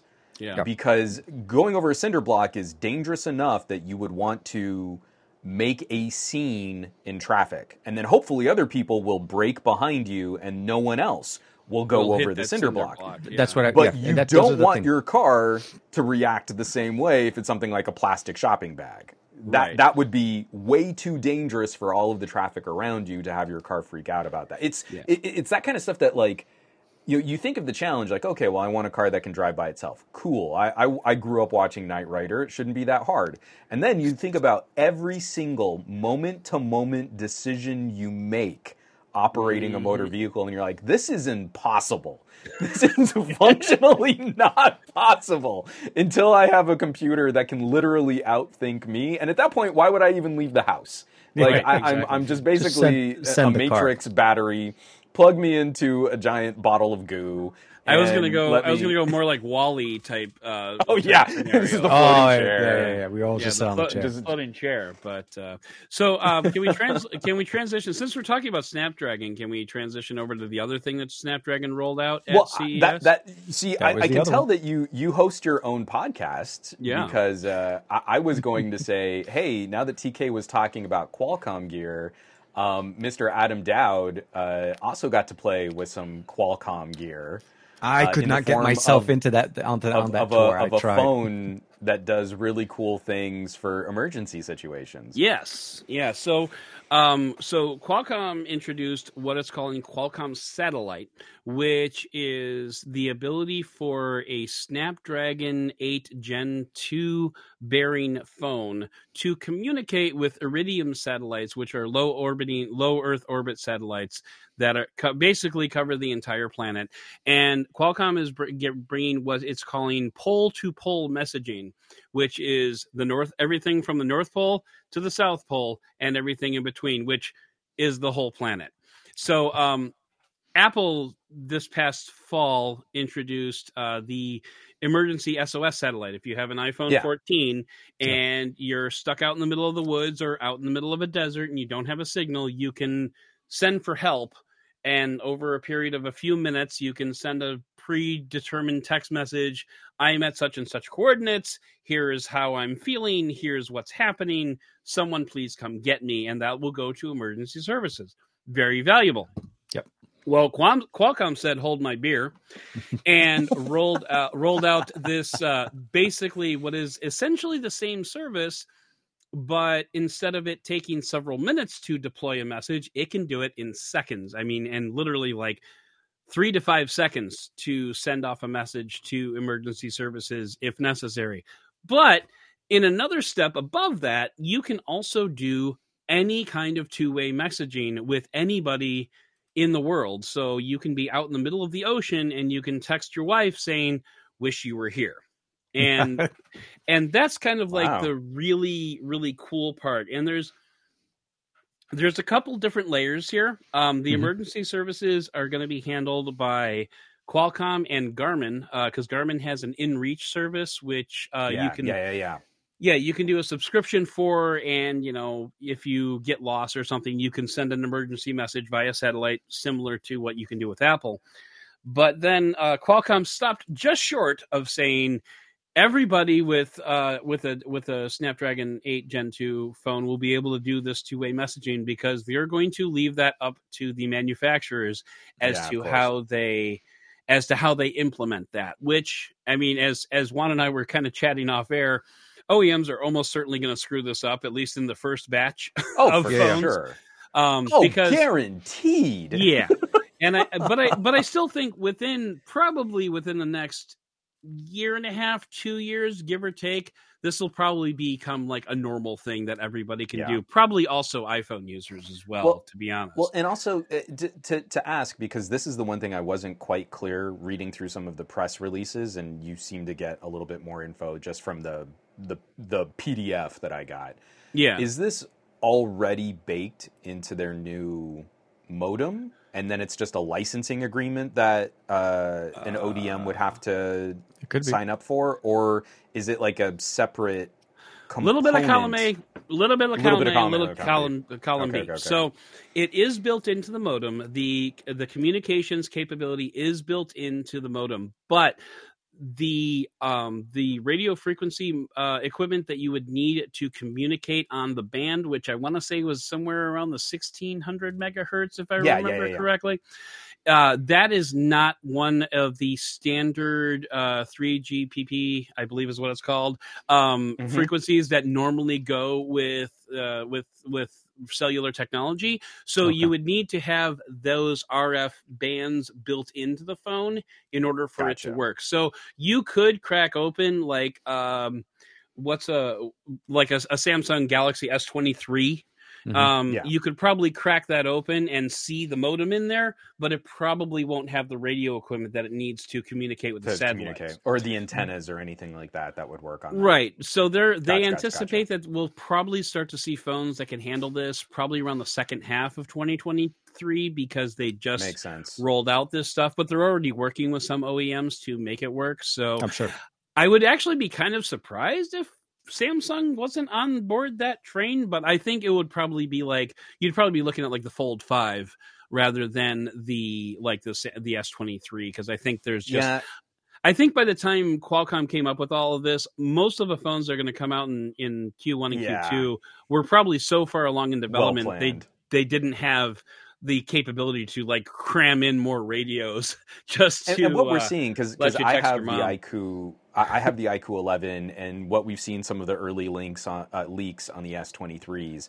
It kind of Mhm. seems like the running theme of first half of 2023 is going to be a bit more um, mainstreamed, not not not watered down, but streamlined, nice phones. So instead Yeah. of like really trying to rock everyone's socks with like twelve hundred dollar Uber phones, um, they're all going down to like what? Where's like Apple's weakest product segment? It's in four to six hundred dollars. Right. So that to me does not speak of a phone manufacturer looking to spend a lot of money on R and D wiring antennas and dealing with different radio technologies. That to Yep. me s- speaks of later in the year we can do like a, a, a super phone um, with like the refreshed components halfway through, and then maybe we'll see a little bit more room dedicated to additional radio technology. I wonder if this type of technology would work when you're on a plane, though.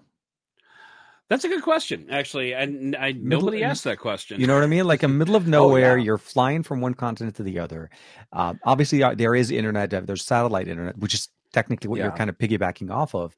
I would, I, I, I, you know what? I, I may send that question in, but you know, seriously, like yeah, that's for me that question. because you are able to have more of a conversation it is faster it is not you know three to five, yeah, three to five minutes so the the approach to this which i feel like even the airline industry mobility trans uh, traveling Yeah. especially for people that love to go out and you know like you said i'm on a boat you know wish you were here type of an experience yeah, um it, it Now- would save lives especially for people that you know we always hear in california a lot of people like will find uh, that are lost or they oh they yeah, you know they got uh, separated from their group going hiking and then s- hmm you know don't find them for days. So yeah I- things like that. Can I hit you guys with a stat? sure. So, uh, so this is this is this came from Iridium, and I'm inclined to believe it, and I will tell you why in a second. But 85 percent of the planet lacks cellular coverage of any of makes any kind, that makes and sense yeah. and and the reason it makes sense is because 70 percent of the planet is water. so Yeah. um so when you like when you do that math you're like okay so the last 15% is like siberia and northern canada and you know the mojave desert and stuff like that so and i mean it huge really stretches of just rural areas across the country. Yeah, Yeah. for Right. sure. Right. And so, you know, something like this, you know, you, you, you automatically go to like middle of the ocean or, you know, middle of a desert or something. But I mean, you could be in the woods in Nebraska and not have cellular coverage. And, Yeah. you know, and if you fall and break your leg, you can, you can, you That's know, it. you'll be able to say you're, you're done. Yeah, basically. Yeah. Um, Without some way of communicating, you're dead. Yeah, exactly. So, um, Oh so this this could very well be a literal lifesaver, and I'm sure, I'm positive, when we get the iPhone 15, the at least two minutes of the initial presentation will be dedicated to people whose lives have been saved by Yes. satellite communication. Absolutely. I'm positive that's going to happen. Uh, but uh, but like I like I said, I like how Qualcomm is going just one extra step and allowing Mhm. like actual just two way messaging, like you know, Yep. Like you would. And and in terms of the airplane, I kind of wonder, like at, at, at the one ti hand it makes sense, but at the other hand, when you're in a plane, you don't exactly have a clear view of the sky because you're kind of in a metal tube. So I could sir. see maybe that might be actually pr- uh, kind of a problem. But I think Well, there's eh so many other ways to communicate on a plane. I think we're probably okay in that regard. yeah, I, I- I would I would wonder if there's also some issue with external radio communications on masse. So if you had a whole bunch of people trying to do satellite stuff, While you're on you a know, plane, I, I yeah, like I feel like Wi-Fi is acceptable because Wi-Fi exists in its own sort of narrow field, and the plane Mm-hmm. is doing its external communications to provide you that Wi-Fi signal internally. And I Right. wonder if there would be too much interference with navigation systems and the plane's communication systems if everyone is trying to reach out to their own satellite. But I just want to point this out, Adam. And Yep. one of the reasons why this tech will probably fail um, is because in this photo that you shared, the phone that they're using to test it on has bezels, and that made me throw up in my mouth. it was reference. it was a reference device, dude. Get over it. see, so no, Adam, you can't You have just- any type of functional being able to hold the phone and not interact with the screen space. Um, that is disgusting, and oh, I can't believe see the back of the phone. you you shared a link with a phone that has bezels on it. You so should see the back of the phone, man. this this won't be as good, and no one should ever buy anything new. And Right. this tech has already failed. So Oh, I should that's- also that's point out. shame. I should also point out that Qualcomm mentioned that this is probably going to be a flagship tier dev- uh, device Oh, yeah. Um, you know, at least initially, but they could see situations down the road where this could like navigate down to the to the medium uh, It- to the it- mid range. It's it's got to be so much like um because where where where did we go split modem? That was Snapdragon 865. So Mm-hmm. it doesn't make a lot. unfortunately, from a from a manufacturing and profitability, I, I don't mean in terms of what would be nice to give consumers, but it really doesn't make sense to put the most expensive modem in Yeah. Qualcomm's lineup and design that phone around really expensive proprietary not proprietary but but single use types of antennas Radios. and radios and Yeah. stuff like that Uh, Totally. unfortunately that amount of machining and engineering and and, and rf guidance Mm-hmm. absolutely doesn't work if you're going to then flip the phone for $200 msrp where it's free on contract that And- that that phone unfortunately doesn't exist And also, let me also temper ex- expectations by saying I saw a demo. so this, you know, this was in the hands of Qualcomm, and they probably had a pretty good idea of how it was going to work before they brought a bus full of journalists out to the middle of a desert sure. to test it out. So, I mean, this was a demo. We'll see how it actually works in real life. So, temper your expectations in that regard as well. But, uh, but yeah, it, by it was not by far, uh, uh, by far the most. Uh, the the clumsiest demo that I saw while I was at CES. So that it's got that going tell. for it. what was the clumsiest Um, I would say so. There's a company that I went to go see just because when I tell you when I tell you what they are, you're going to be like, of course you went to go see them. Uh, it's a company called Displace TV, which um Mhm. is a they they built a 55 inch pretty much bezel-less TV. I mean, it has a teeny tiny little itty bitty bezel. Um, it's Mhm. basically a box that um, is entirely wireless because it's powered Okay. enti- it's powered into it's powered by four different batteries that are hot swappable and um, you mount it to the wall with a vacuum, you or with its own internal vacuum. You basically vacuum suck Huh. it to the wall. And um and, and when you think about it, like Okay. installing a TV is a pain in the butt in just about every respect. You That know, you is have such to- an infomercial pitch right there. Has It this is. ever happened to you? To And you. it to I- I black feel and like white it should- footage I of someone like it should be trying to white. Yeah. awkwardly mount a TV on a wall, and I just can't get it to hook on, and I don't know how arms work. So you take so you take this TV and you just hold it up against the wall for like five seconds, and it just like sucks itself to the wall, and then that's it. Now another. Uh, Please tell me you saw the demo and they dropped it. Please tell me you saw the No, demo no, no, and they no. dropped it. no. Oh. So the one We're the- waiting for the awkward part, by the way. I know. Like, I'm- I'm the, on- the lead on up the is edge nice. of my seat. I Yeah, paid yeah, for yeah. the whole seat, but I'm only using the edge. Part of the mission statement of this particular company is that remotes are not a great way to control a TV. So they have like a gesture based um, uh, controller Oh, system, and you can see where I'm going with this, can't you? Yeah. now, now I immediately know the awkwardness. yeah. So they were TK's they- doing his interpretive dance of trying to control the TV with his arms right now.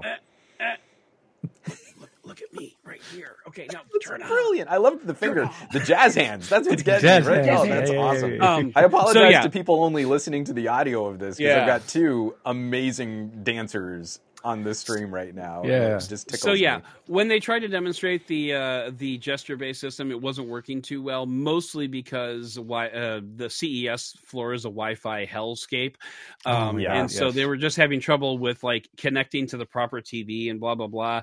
So I'm just like, yeah, sure, remotes aren't a good idea because I kind of think remotes are a good idea. Um, Yeah. But no, it, it's it's actually really interesting because you know you can set up multiple TVs to all stream the same stuff at the same time. It Yep. uh, it streams through like a base station that you like put in a closet. So like you can actually have like you could take three TVs from three different rooms in your house, put them all together for the big game. Have a bunch of people over and like watch the big game on this like huge TV, and then when everybody goes home, you can take the TV back apart and put them back in their own separate rooms. Which I mean, that's Mhm. kind of cool when you think is. about That it. is Yeah, yeah, of yeah. yeah. Um, now I want to say the the price of a TV is in the quad is in the quadruple digits. So for a Oh. 55 inch TV these days, that's not awesome. Um, no. But uh, but yeah, so it is a smart TV. And by the way, there's also no cables, so um, you you there are no HDMI ports or anything like that. So So, I asked, I'm air. like, I asked them like, what about game systems? And they said it's probably going to be like a separate unit that like sits below the TV that you can plug your game system into. Which, eh, okay. Um, but I I think they've got enough of an idea that like this could be kind of cool. But at the same time, Yeah. like you need a remote control for this thing, guys. well, I mean, and, you and really again, it's Uh, it's maturing, and then also trying to piggyback on because like uh, TK, you got to go and see it. I, I Yeah. actually have it here in the in the gadget lab right now, which is the next dock. Yeah, yeah. uh, Nice. the new I Nest Eye know. wireless. I get there and they're like, "We sent one to Juan already." I'm like, "What?" I mean, "Yeah, but yeah, so. Uh, then it- where's but, mine? yeah." but but when when you start playing with the reality of what like wireless signal transmission really looks like, you're like, Mhm. man, I don't know that that's the gig if I want to try and hook up like a console, right? If Yeah. I'm trying to do like Yeah. From that, you yeah, know, or a gaming PC or something like that. So Mhm. yeah, we've got a ways to go, but eventually, I think that notion of a completely cableless Portless. TV Yeah, yeah. completely portless, completely cableless. It's just a big flat panel. And and what's funny is I would even hope it would be a really big dumb flat panel because you wouldn't want to use the extra power to run a mini computer because that's going to be a big deal in the EU is they're going to start going after power consumption on TVs. And it doesn't really make sense to keep building in increasingly powerful computers into the TV when we know we're already going to be connecting Yeah. them to other To sources and stuff. And that was the other thing is they're offloading a lot of the processing into that base unit that you put in your closet. So basically, the t- TV is just reflecting what it's supposed to. There's no like Yeah. real thinking part about it. Um, and also the other one of one of your um, one of your uh, Greg Gregory Owl asked, "What happens when you turn it off?" So the the vacuum stays engaged, and the vacuum Uh, so the the TV will hold just so power. crazy.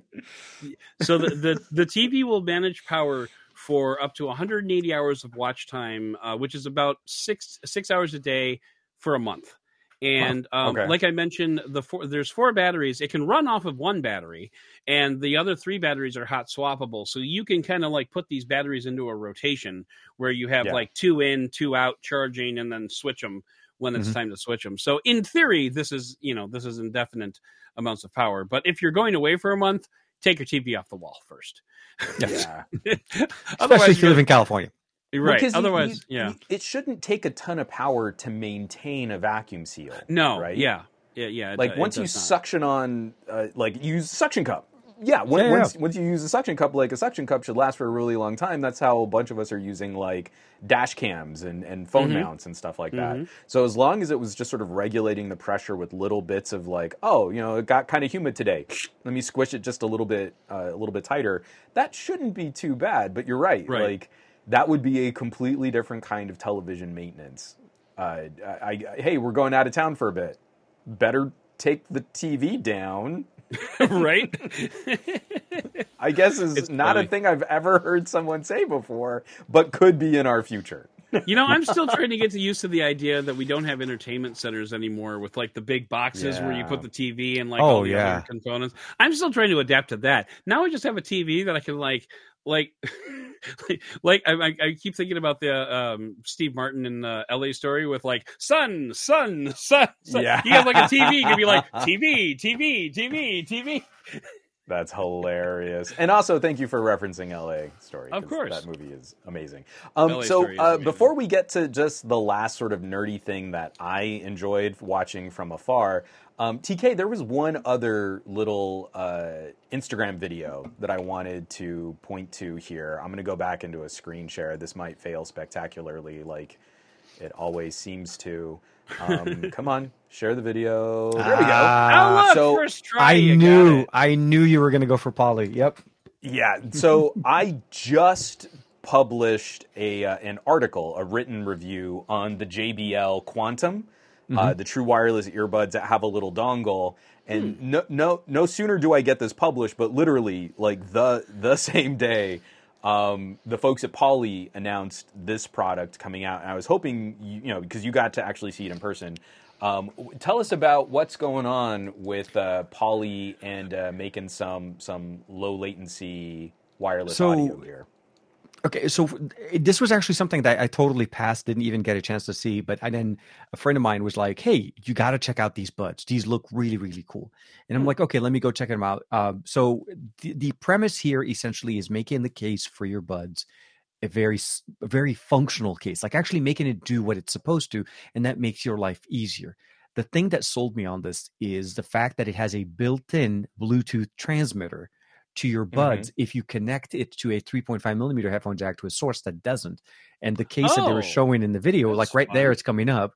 It's plugged into the audio system on the plane, and then mm-hmm. suddenly you now have Bluetooth connectivity. Now, I'm, eh, it, this is the concept is so simple, but it is ingenious. I'm in. Topping it, topping it off to the fact that it is wireless charging on the case, full Yeah. control of um, volume, track uh, track control, active noise cancellation on and off, pass through mode on and off. All of the functions that you have within the app that are typically built into your smartphone are on the case. Oh, Holy So- crap! You're selling me more and more. That, it's like when, when when she was showing it to me, and they have two different options of there. There's I think the 600 series, the Voyager 600, I think is the one that doesn't have the the full functions, but that's the I guess like the uh, the inception part of this. He said this is a an enhanced version coming out in I think March or April, a little bit Yeah. later. And the main thing about it is for me when I saw it, like it makes perfect sense. I Mm-hmm. always have my case with me, and I don't want to keep having to bring up my phone and change ANC on and off. Yes, you have control. It has swipe uh, control on the on the earbuds as well as um, predetermined function on uh, button configuration on both ears. So Mhm. uh, supports aptX, SBC as far as the best audio, co- and then of course AAC in there from Audio Codec. Um, cool. and it they, they really did a very very good job and it's uh, microsoft teams certified uh, and if i'm not mistaken um, i want to say that was whatever the other primary um, like webex or something like that it's certified to work Yeah. with microsoft teams which made it requirement to be very Mhm. functional. I guess. I, I just Uh, need to point out that the second you started talking about this, El Jefe reviews popped up in the chat. Jeff is like, what? he's like, he's like Kool Aid Man, his- but like audio, like audio man. Audio. Oh I yeah. was, I was gonna say his spidey sense was the wall. tingling. There is someone discussing audio on the internet, and I must go and appreciate what they're trying So, to discuss. This this to me. I don't know why that was- became my voice for Jeff. I'm sorry. No, no, absolutely. That's but Jeff is adoring that. Um, the demo itself and, and using them was actually setting it up was very simple. Uh, it pairs over. Uh, there's a QR code for configuration. You can configure it to your PC, your smartphone, uh, dual pair. Like seriously, all of the features that you want. Um, I couldn't Yeah. obviously test them out; these weren't production, uh, and of course, I was just not going to put anything in my ears. that is not mine. Show floor, I'll, I'll say that. Fine. Yeah, no, not what doing- could yeah. go wrong, TK? I say to you on my open comms using bone conduction because I'm still working off another ear infection. So, Yeah, you so- know. for for me, it, this is why I called these the, the best buds of uh, CES for me because they won me over. To like, I mean, and, and don't get me wrong, there was other innovative technologies.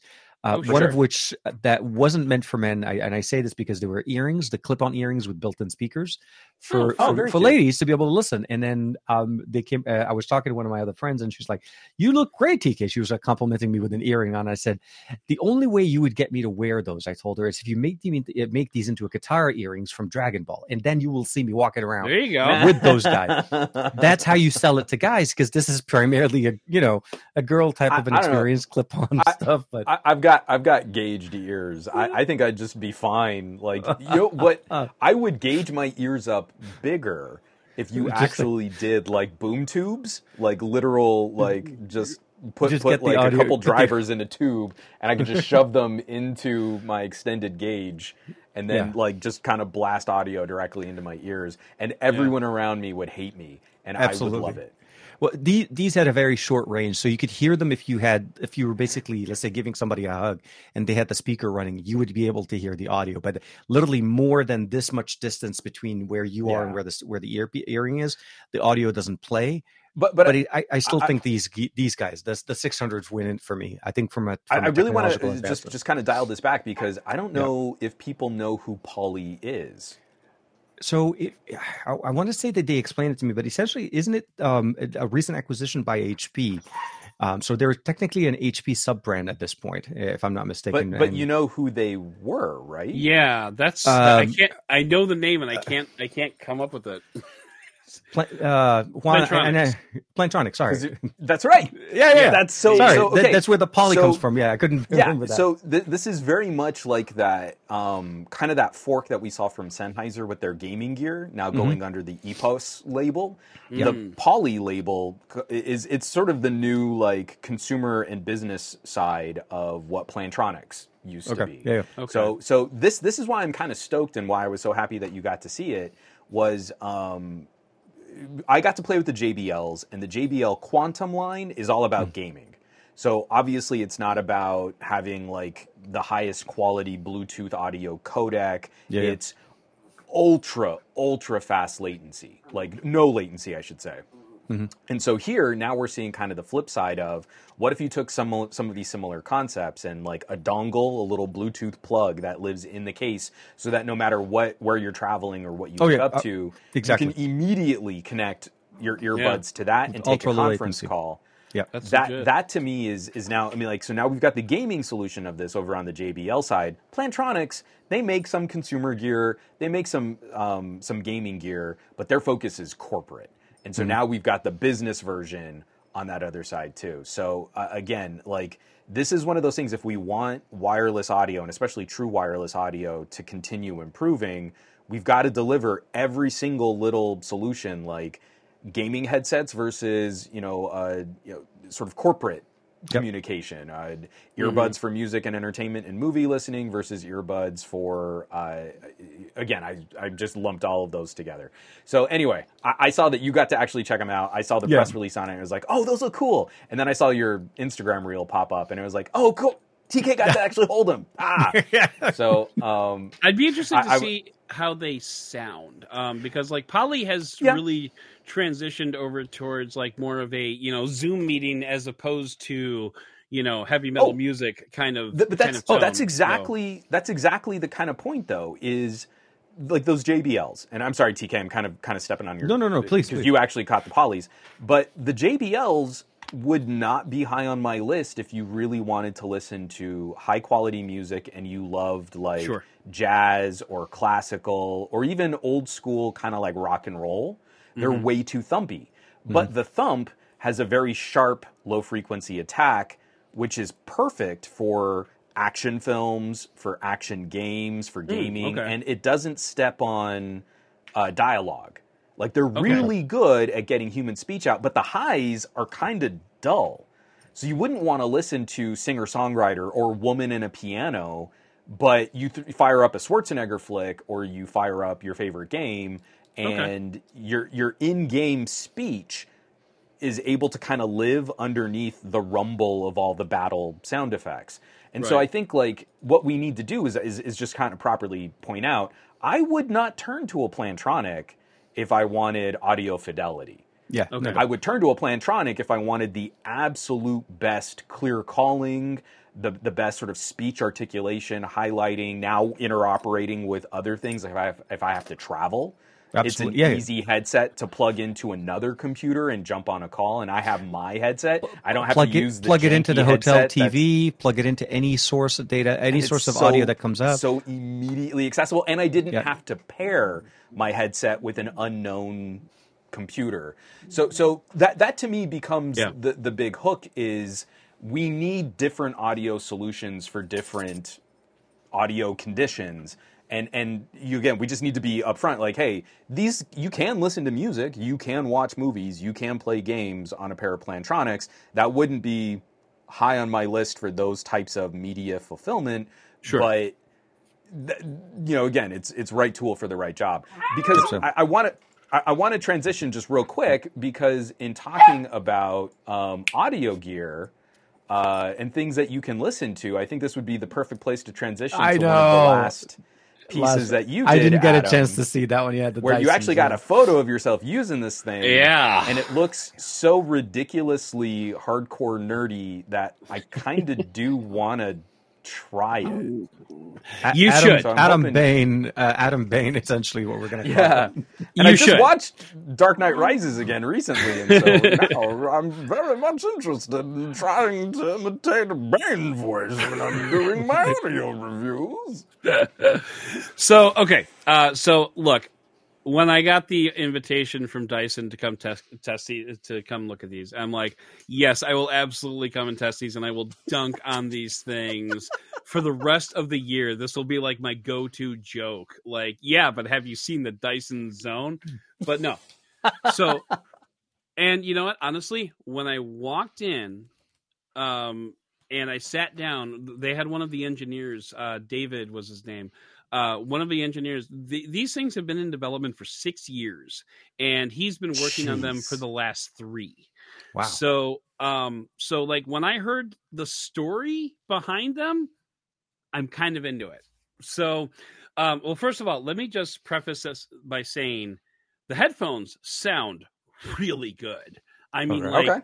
like really really good and the uh the active noise cancellation is mind blowing now and and i and i point out in my article that i've never listened to like the airpods pro max and i've never listened to like a sony uh XM. alphabet XM2. soup letter uh you know headphones so XM4, XM5. It's not that hard. It's kinda be hard. a Sony hater. It's Come kinda hard. How Um, do you so even anyway. say Suspiria XIIVI? I don't even know how Roman numerals work. anyway so the the this, this, the active noise cancellation is awesome like they had um for, they had a suite in the was it cosmopolitan i think that overlooked the strip. You could see the fountain of the bellagio there. It was really pretty. But for some reason they had like some ac unit like on this on the roof of the casino next to like their balcony. So like you go out there and it's all like you know?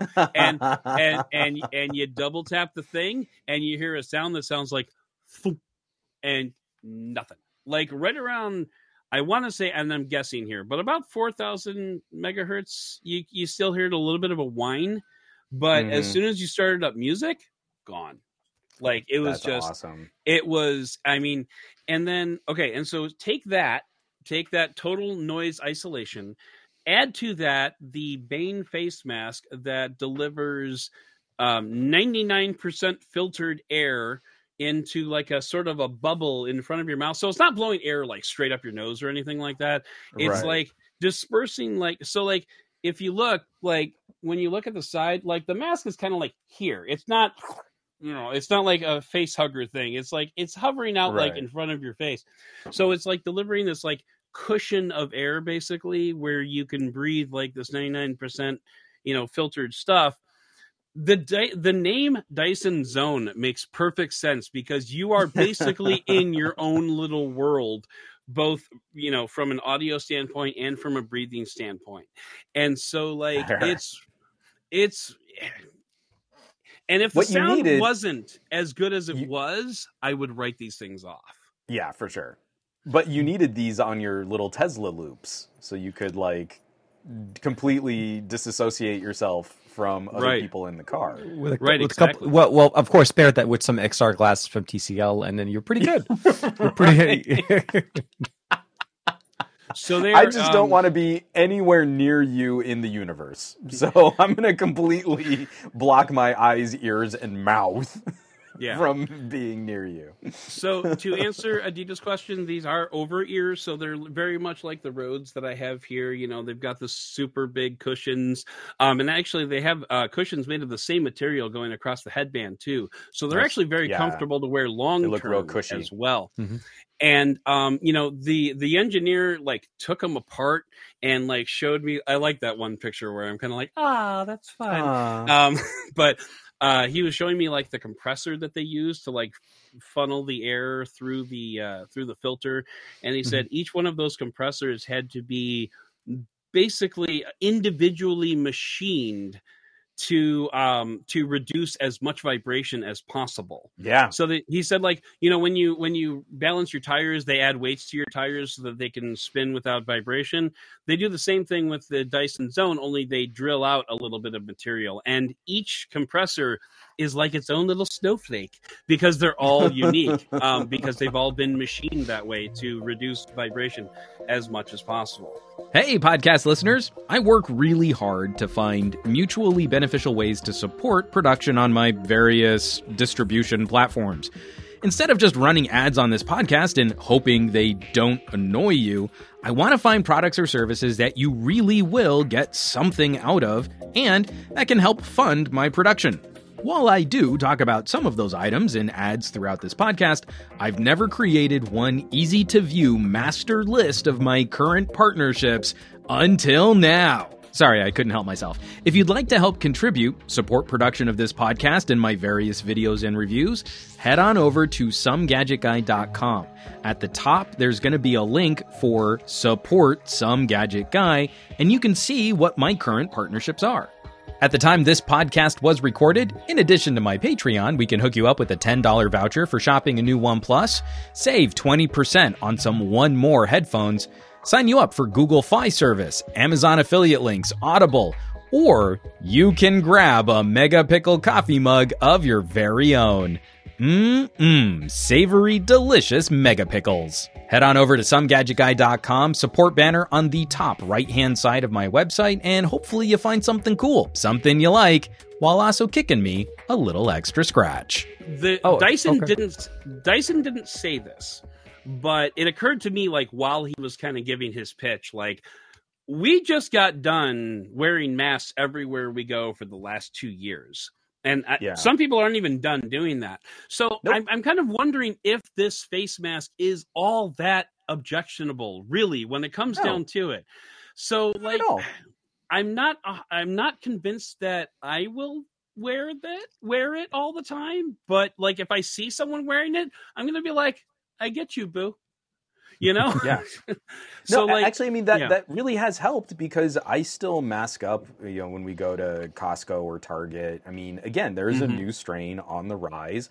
Um, my my uh, Marie recently had to deal with getting sick. My daughter got RSV at school. I mean, like the the thing about the pandemic and why it's so frustrating that mask wearing got political and woke.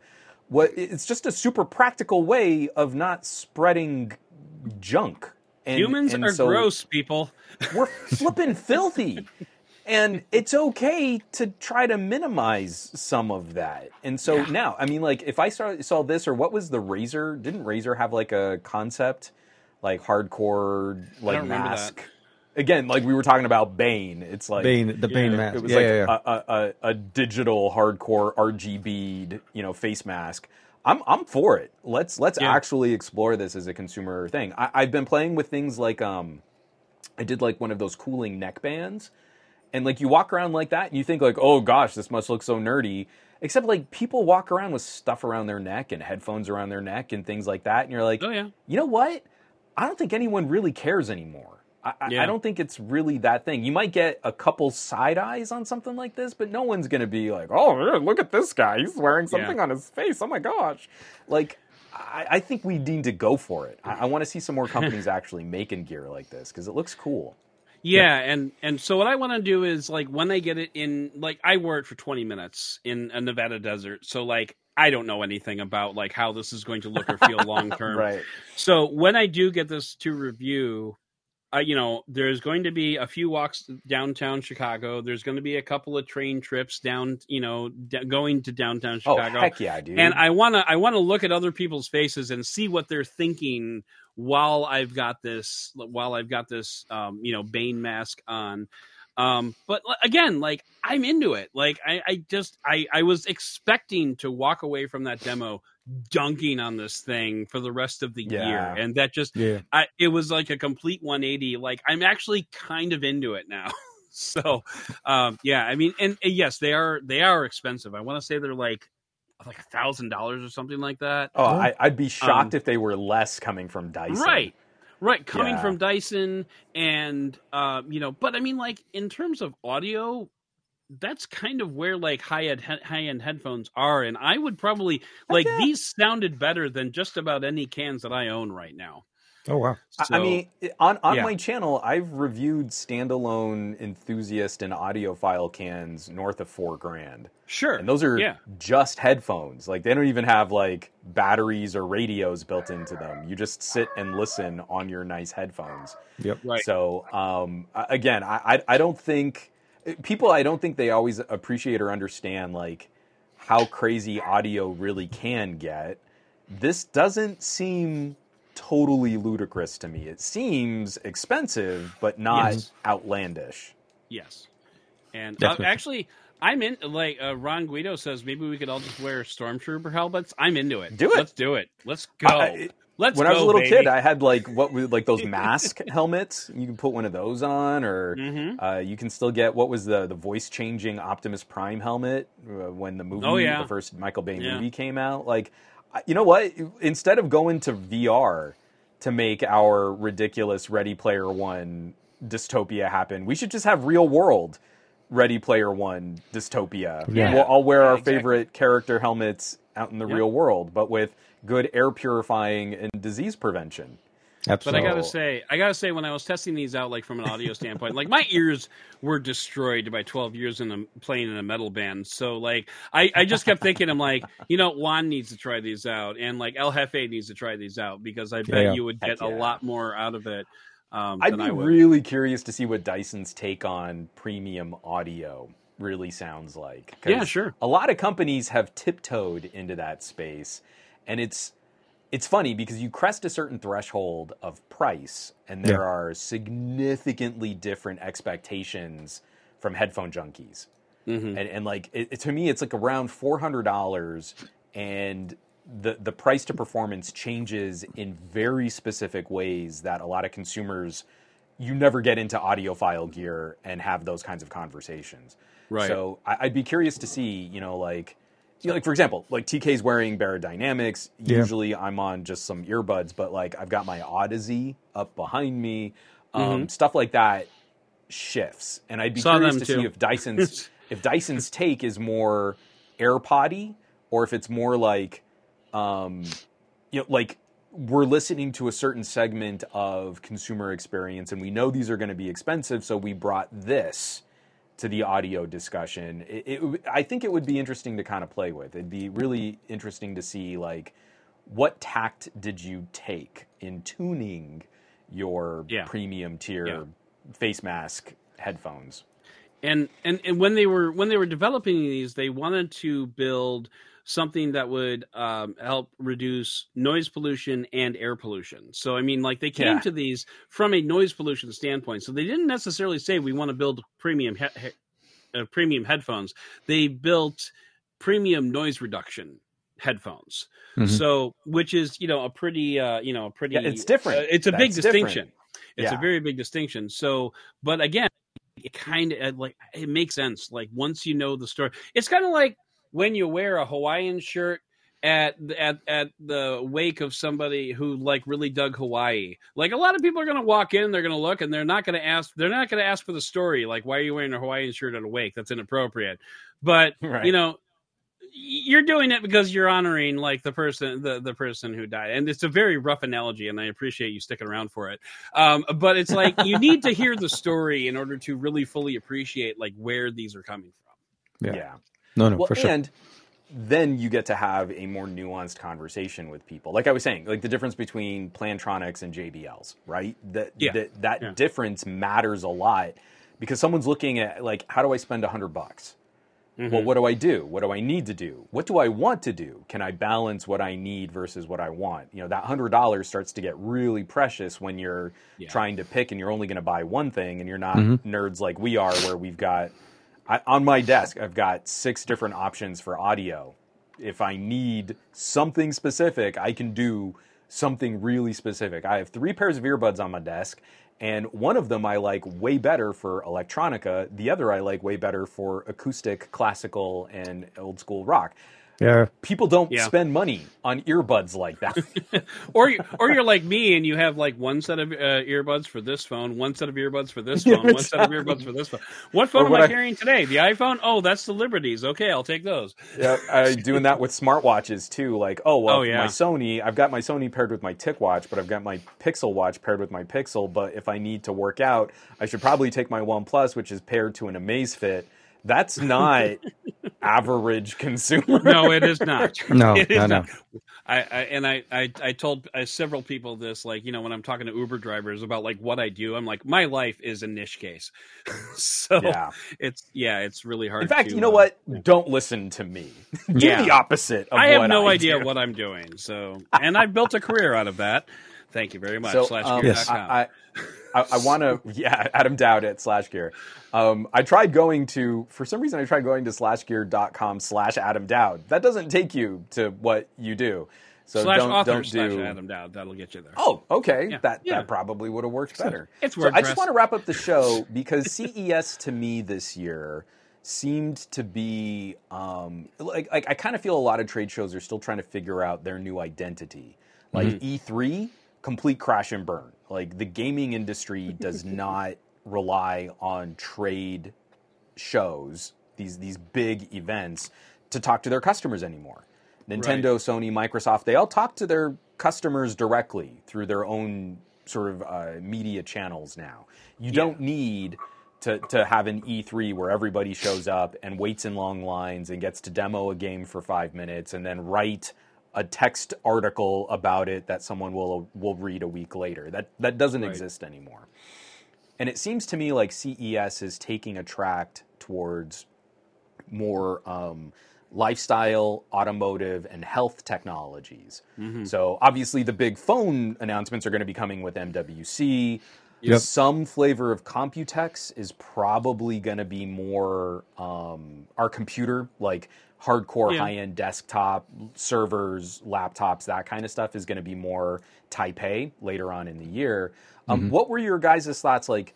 Because CES is just getting back up to speed. This show felt more normal, but not quite at what CES used to be. Yeah. Um, do you think that that's the, the direction we're going to be seeing headed from the uh, the Consumer Electronics uh, Association? I, I, still feel like computing has a pretty big presence at CES. I, I you know, Still, I, I, yeah. definitely not phones. Absolutely not phones. I am the absolute wrong person to send to CES, to be honest. Um, but yeah, I, I still think that computing is a is a fairly big um, a fairly big part. You've got Asus, you've got Razer, you've got Lenovo, you've got HP. Uh, They all demoed like new stuff. Nvidia, Yeah. um, and so they all demoed new stuff there, which is great. But I think like I get the feeling like CES is kind of like a preview show, like coming in 2023. Here's what you're gonna see. Whereas, like I think with a show like MWC or IFA, you're getting more like on the spot announcements. We're launching this phone today, you know, as opposed Gotcha. to like you know CES is more like here's some great tech and we're gonna show it to you in April. You know, and yeah, um, almost yeah. everything that was announced is coming out later in this year. It's none of it is like, Yeah. hey, it's available to For buy. sure. But yeah, Mm-hmm. Mm-hmm. Exactly. So- yeah. So it's that's th- I think that's part of its identity is like kind of a showcase of things to come. yeah, and I think eh, well, to that to that matter, and I feel like it's something that they've been doing for quite some time. For me, um, it, the opposite. I, so I, I will say, from a computer standpoint, absolutely, Adam's point there is uh, very much there. CES has been, for me at least, I always look at that as a computer, uh, the our version of Taipei, if there was a version to be said. Yeah. because Yeah. there's yeah we we were not going to have you know Computex here. Um, when it comes to mobile, for me, I'm I've learned that within the last within last year and this year more and more that I need to start focusing more on MWC than it is to focus on CES. Hence why it was a three day uh, short trip for me. I didn't really even Mhm. plan on like it was. I, I, I planned out everything I needed to do. Where we got into the hotel at about three thirty. By four thirty, I had my first meeting the day we landed. It oh was that that Okay. level of I'm hitting the ground running because I need I need to maximize those three days. Mm-hmm. And um Agreed. and you know, and then every day we'd come back like around you know eleven o'clock or whatever, and then wake up at six o'clock and hit it up again.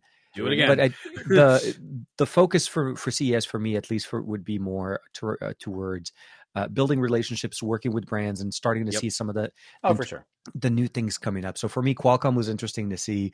Uh, we got a chance to talk to a little bit with TCL. I got actually to see their next generation of uh, you know uh, augmented reality glasses that Those are neat. kind of Yeah. like the yeah the North the, the focal by North a little bit more functional with the Mhm. camera UI and um, elements. I'm so Um, stoked for these new birdbath optics because that was the main drawback of focals by North, and now like we could do AR so Uh, much better. So legit, and I did I and it the demo that we saw this year was so much more functional than what we saw last year. So those are the things I got excited for to see. Also, some of the display tech that's coming up. Uh, gaming also was a, a big uh, focus. I didn't realize TCL made ultra wide monitors for gaming. That was something that wow. we're seeing more. Yeah, um, TCL showcasing their own uh, technologies outside of what we know them typically as just TV and manufacturing of phones. yeah. but- You know, MWC again. This is where we're going to hear about all of their you know 2023 devices Yep. for the 40 series. So yeah, I, I'm I'm going to be shifting more. So for me right now, my main thing is I'm trying to figure out how to get myself uh, to MWC. Uh, within which is For literally a m not even two months from now, less than two months, end yeah. of February. So JMan 150 just said seven weeks. yeah, So we at least get a little breathing time because I remember some years where we get a little breathing time b- um, from New Year's to CES, but then it was like CES, Samsung Unpacked, MWC, Yeah, back and to then back something back to back else to- would come up. Was Yeah. was all at the same time. So at least there's a little. We didn't get any downtime in between. New LG Year's used to and be right CES. around this neighborhood too. That's right. Oh, LG that's used to right. do their hands-on. They they wouldn't Um, do as big an event, but there was always like a hands-on to do. Yeah. Um, so uh, I, I just want to wrap it up. This was one of the because you guys were saying there was a computer presence, and obviously there was. I mean, they had Oh, yeah, Dell and Asus and HP, and all those MSI. ASUS, yeah, exactly, Lenovo. So um, I've been very interested. Cooler Master has started branching out more and more into like more of their own premium monitors, more of their own pre-built desktop systems. Oh, wow. And they uh, they took the wraps off of a pair. The the the one that made the most um, the most headlines. Let me go back and no screen share. Hello. Hello, everyone say hey to Adam. Screen share didn't do what I wanted it to do this time. Adam Doud, brought to you by go. Cooler Master, sir. Yeah. So this is the one that I saw a bunch of friends uh, checking out. This is the Shark X custom PC. Oh, that's Um, crazy. It is a vertical shark, so it's like a shark jumping out of the water on Uh-huh. like a huge What? RGB style monitor stand, That's insane. and it's a full PC. Um, and you can kind of like I don't think you can really pose it a lot, but you can kind of route it around, and like all the cable management goes down into the tail, which As- then goes down you'd into the base. Exactly. This is going to be a very limited production computer case. This You is think? actually going to be sold to cons- no, no, no, not not that it's limited edition. That it's really going to be sold. Oh, 'Cause right. Usually okay. you go to the shows and like you see stuff like this and they're like, yeah, we just took an artist and we made this thing and that's cool. Yeah. But it's it's never a consumer uh, facing product. So a lot of folks geeked Take, out on take that. Take pictures of this. Our computers are over there. yeah, yeah. Exactly. exactly. It's like the Halo idea of a product. But this Yeah. will uh, apparently actually be sold in some limited quantities. But the one that I geeked out on, Cooler Master also showing off a concept for their Sneaker X. and And I Ah, yeah. flipping love this. It's Oh, like if, if Optimus Prime wore Asics. I was going to say Yeah. it's It like a looks like Lego a- shoe. Yeah, yeah, Yeah. yeah. I like the It's- spring it's on the side there. It's like okay, yeah, for better suspension. Yeah, suspension. like you've got shocks. yeah, yeah, yeah, exactly. So um, I, I'm gonna reach out to my friends over at Cooler Master. I, I definitely don't have room to own anything like this or display anything like this, but I'm not too far from like you know where where I might be able to just go and see one in person, and I Uh, that is really nice. want to check out Oh, look Like, at that! Look at that! what was what nice. that and and it does this. It's got a little mini projector, uh, so it, like again. RGBs and fans and like water cooling that looks like you know actual shocks and struts built into Yeah. a robot Yeah. neck shoe. Um, but I saw that and I literally this was the thing I literally saw and went, I'm so sad I couldn't go see that in person. I would love to like go up close and get some really fun shots of that in person. The Shark X, like people were freaking out about, but this to me just looks like I could actually own that. I, I could buy that. I, I would definitely want to display something like that in in my office. Oh, hell yeah. Yeah, and it doesn't look like it's that tall. Like I mean, if you think about it, look at it. It's not as tall even as the monitor. Like Yeah. seriously, this is this is very compact and very very Yeah. doable because you could definitely see like a rectangle fitting into it.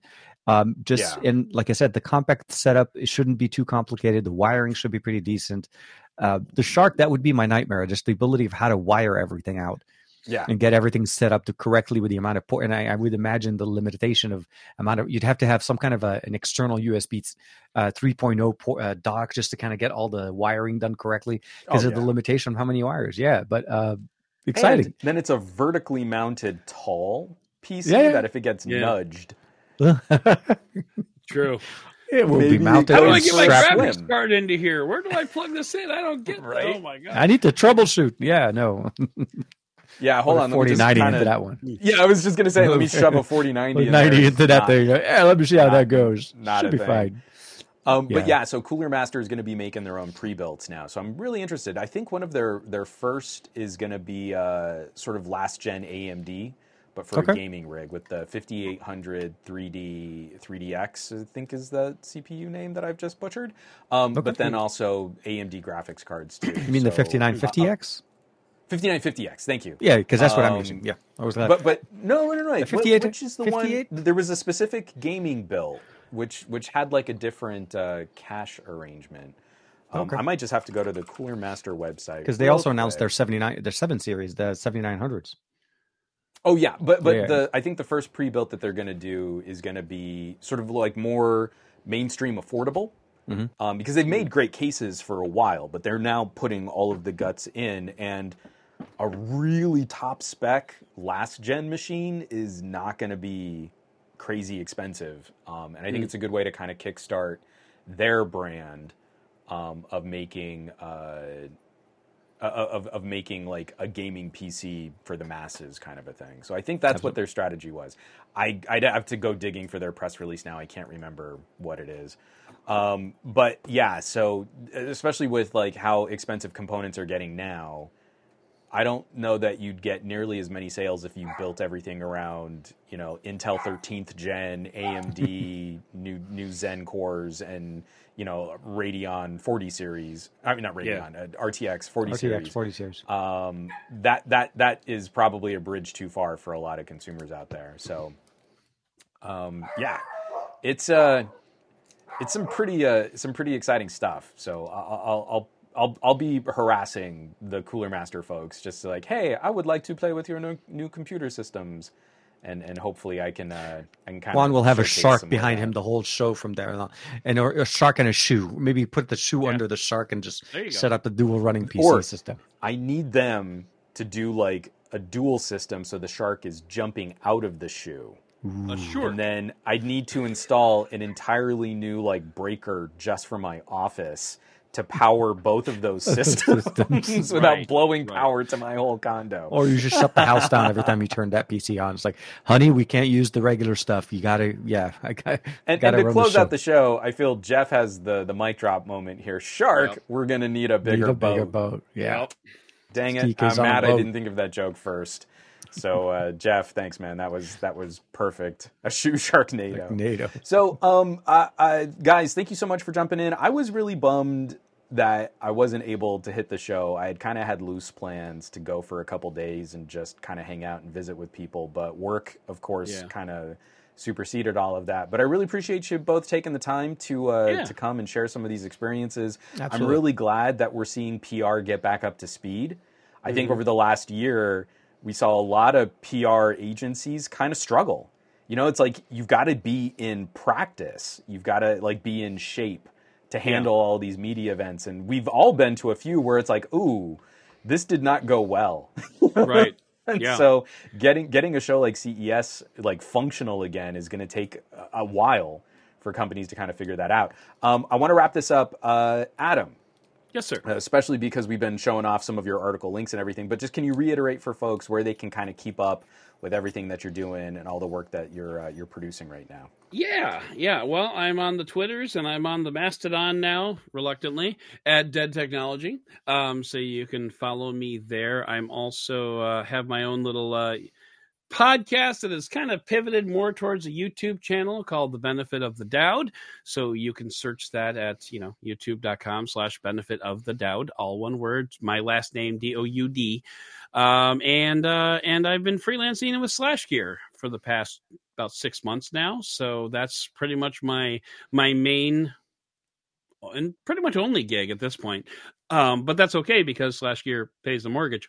So nice. um, you can you can find my work at SlashGear. I'm doing predominantly like like behind the scenes like editing, but I'm also doing a lot of reviewing there too. So um, That's great. It was yeah during December I during December I did so many reviews that I was looking at our uh, at our task management board, and I'm like.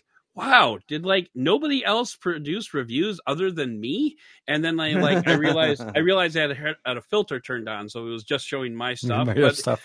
so like at, but at the same time like there was enough there that I could have justified like this was an entire site's this could have just been my month, site. right yeah so um and there's going to be more to come because like a lot of the meetings that i took at ces were about you know setting up for you know reviews in Yeah. 2023 Yeah, the that's what I'm previews. saying. That that's a good part of what I what we do at CES as well is build those relationship and start talking 2020 uh, 2023 plans and you know. so, I yeah.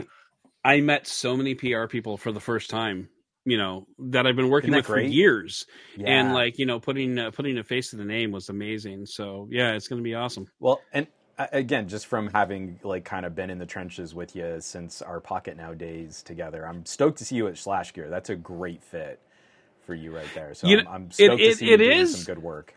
It is, except for how heavily automotive SlashGear is, and I am like the least car guy on the entire team. Like when when well, no, that's actually what's good though, is that you're kind of bringing some other perspective. Like for you to do a car piece brings a perspective that isn't just a part of what Right. becomes editorial echo chamber. So that's Right. also a good thing, and I'm That stoked is a good thing. And I'm learning contribute. so much about cars just from, from editing Yeah. articles. so I can actually like hold a conversation with people that know cars now. Um, That's good. Yeah. So That's great. And and TK, of course, I mean, I'm sure everyone in this chat probably already knows, but where where where would people go to keep up with uh, TK MyBay? Uh, absolutely the easiest thing. Just TK Bay on YouTube, Twitter, Instagram, and um, a lot of my coverage on CES, as Juan was showing before, was basically put on on C, uh, and Instagram. I feel like it's the it was the right format and the the easily you know mobile computing setup that I was trying to set up. It, it actually proved itself very functional, which I'm really happy about, Mm, and I'm yeah. looking forward to taking that. But yeah, TK Bay on uh, YouTube, um, Arabic if you like, it's Tariq Bay, but otherwise it's just TK Bay YouTube, Twitter, and Instagram as well, and Facebook somewhere. And of course, if you're catching this show or watching one of our streams, you probably already know where to find me at SomeGadgetGuy all across the internets and and on the Patreon, where again we appreciate all the people who are supporting production for uh, content creators of all sizes. And uh, this is a, one of the podcasts where we I didn't really quite get the plug for the subreddit. Uh, If you go to reddit.com slash r slash glowing rectangles, it's a whole community built around trying to support content creators and share content that you feel deserves more attention. We can always use more participation, more comments, more upvotes, anything that kind of helps uh, take some power back out of the algorithms that feed us content. We can use some of our own uh, time and effort to help uh, promote the content that we feel might have slipped through the cracks. And so Yeah. uh, hopefully you can check that out. Once again, uh, reddit.com slash r slash glowing rectangle. So folks, I'm going to go ahead and put a pin in this. We're going to be back next week with, uh, with another episode of the Monday Morning News Chat. Uh, definitely cover a bit more of the tech politics because there was a lot going on that we pushed pause on this week just so that we could kind of focus on our CES recap. That's going to be coming back in full force next week. Uh, thanks so much for everybody uh, tuning in, for sh- for showing up, for joining this wonderful chat, and for sharing all the content from all three of our channels and through all three of our publications and the work that we do. Folks, I want you to have an amazing week. I want you to do awesome with your technology. I want you to be awesome with your technology and take care of yourselves so that you can take care of others. Catch you back next week. I love y'all. Be well. Recording voiceover, spoken word, is truly one of my favorite activities. My second favorite hobby is photography. Now, the smartphone might be making us deaf, but we can't deny the awesome power of the phone as a platform for photography and multimedia creation. If you've been looking to improve your mobile photog skills, if you want to produce more professional content, or you're just looking to take your family photos to the next level, I wrote a book to help you out with that.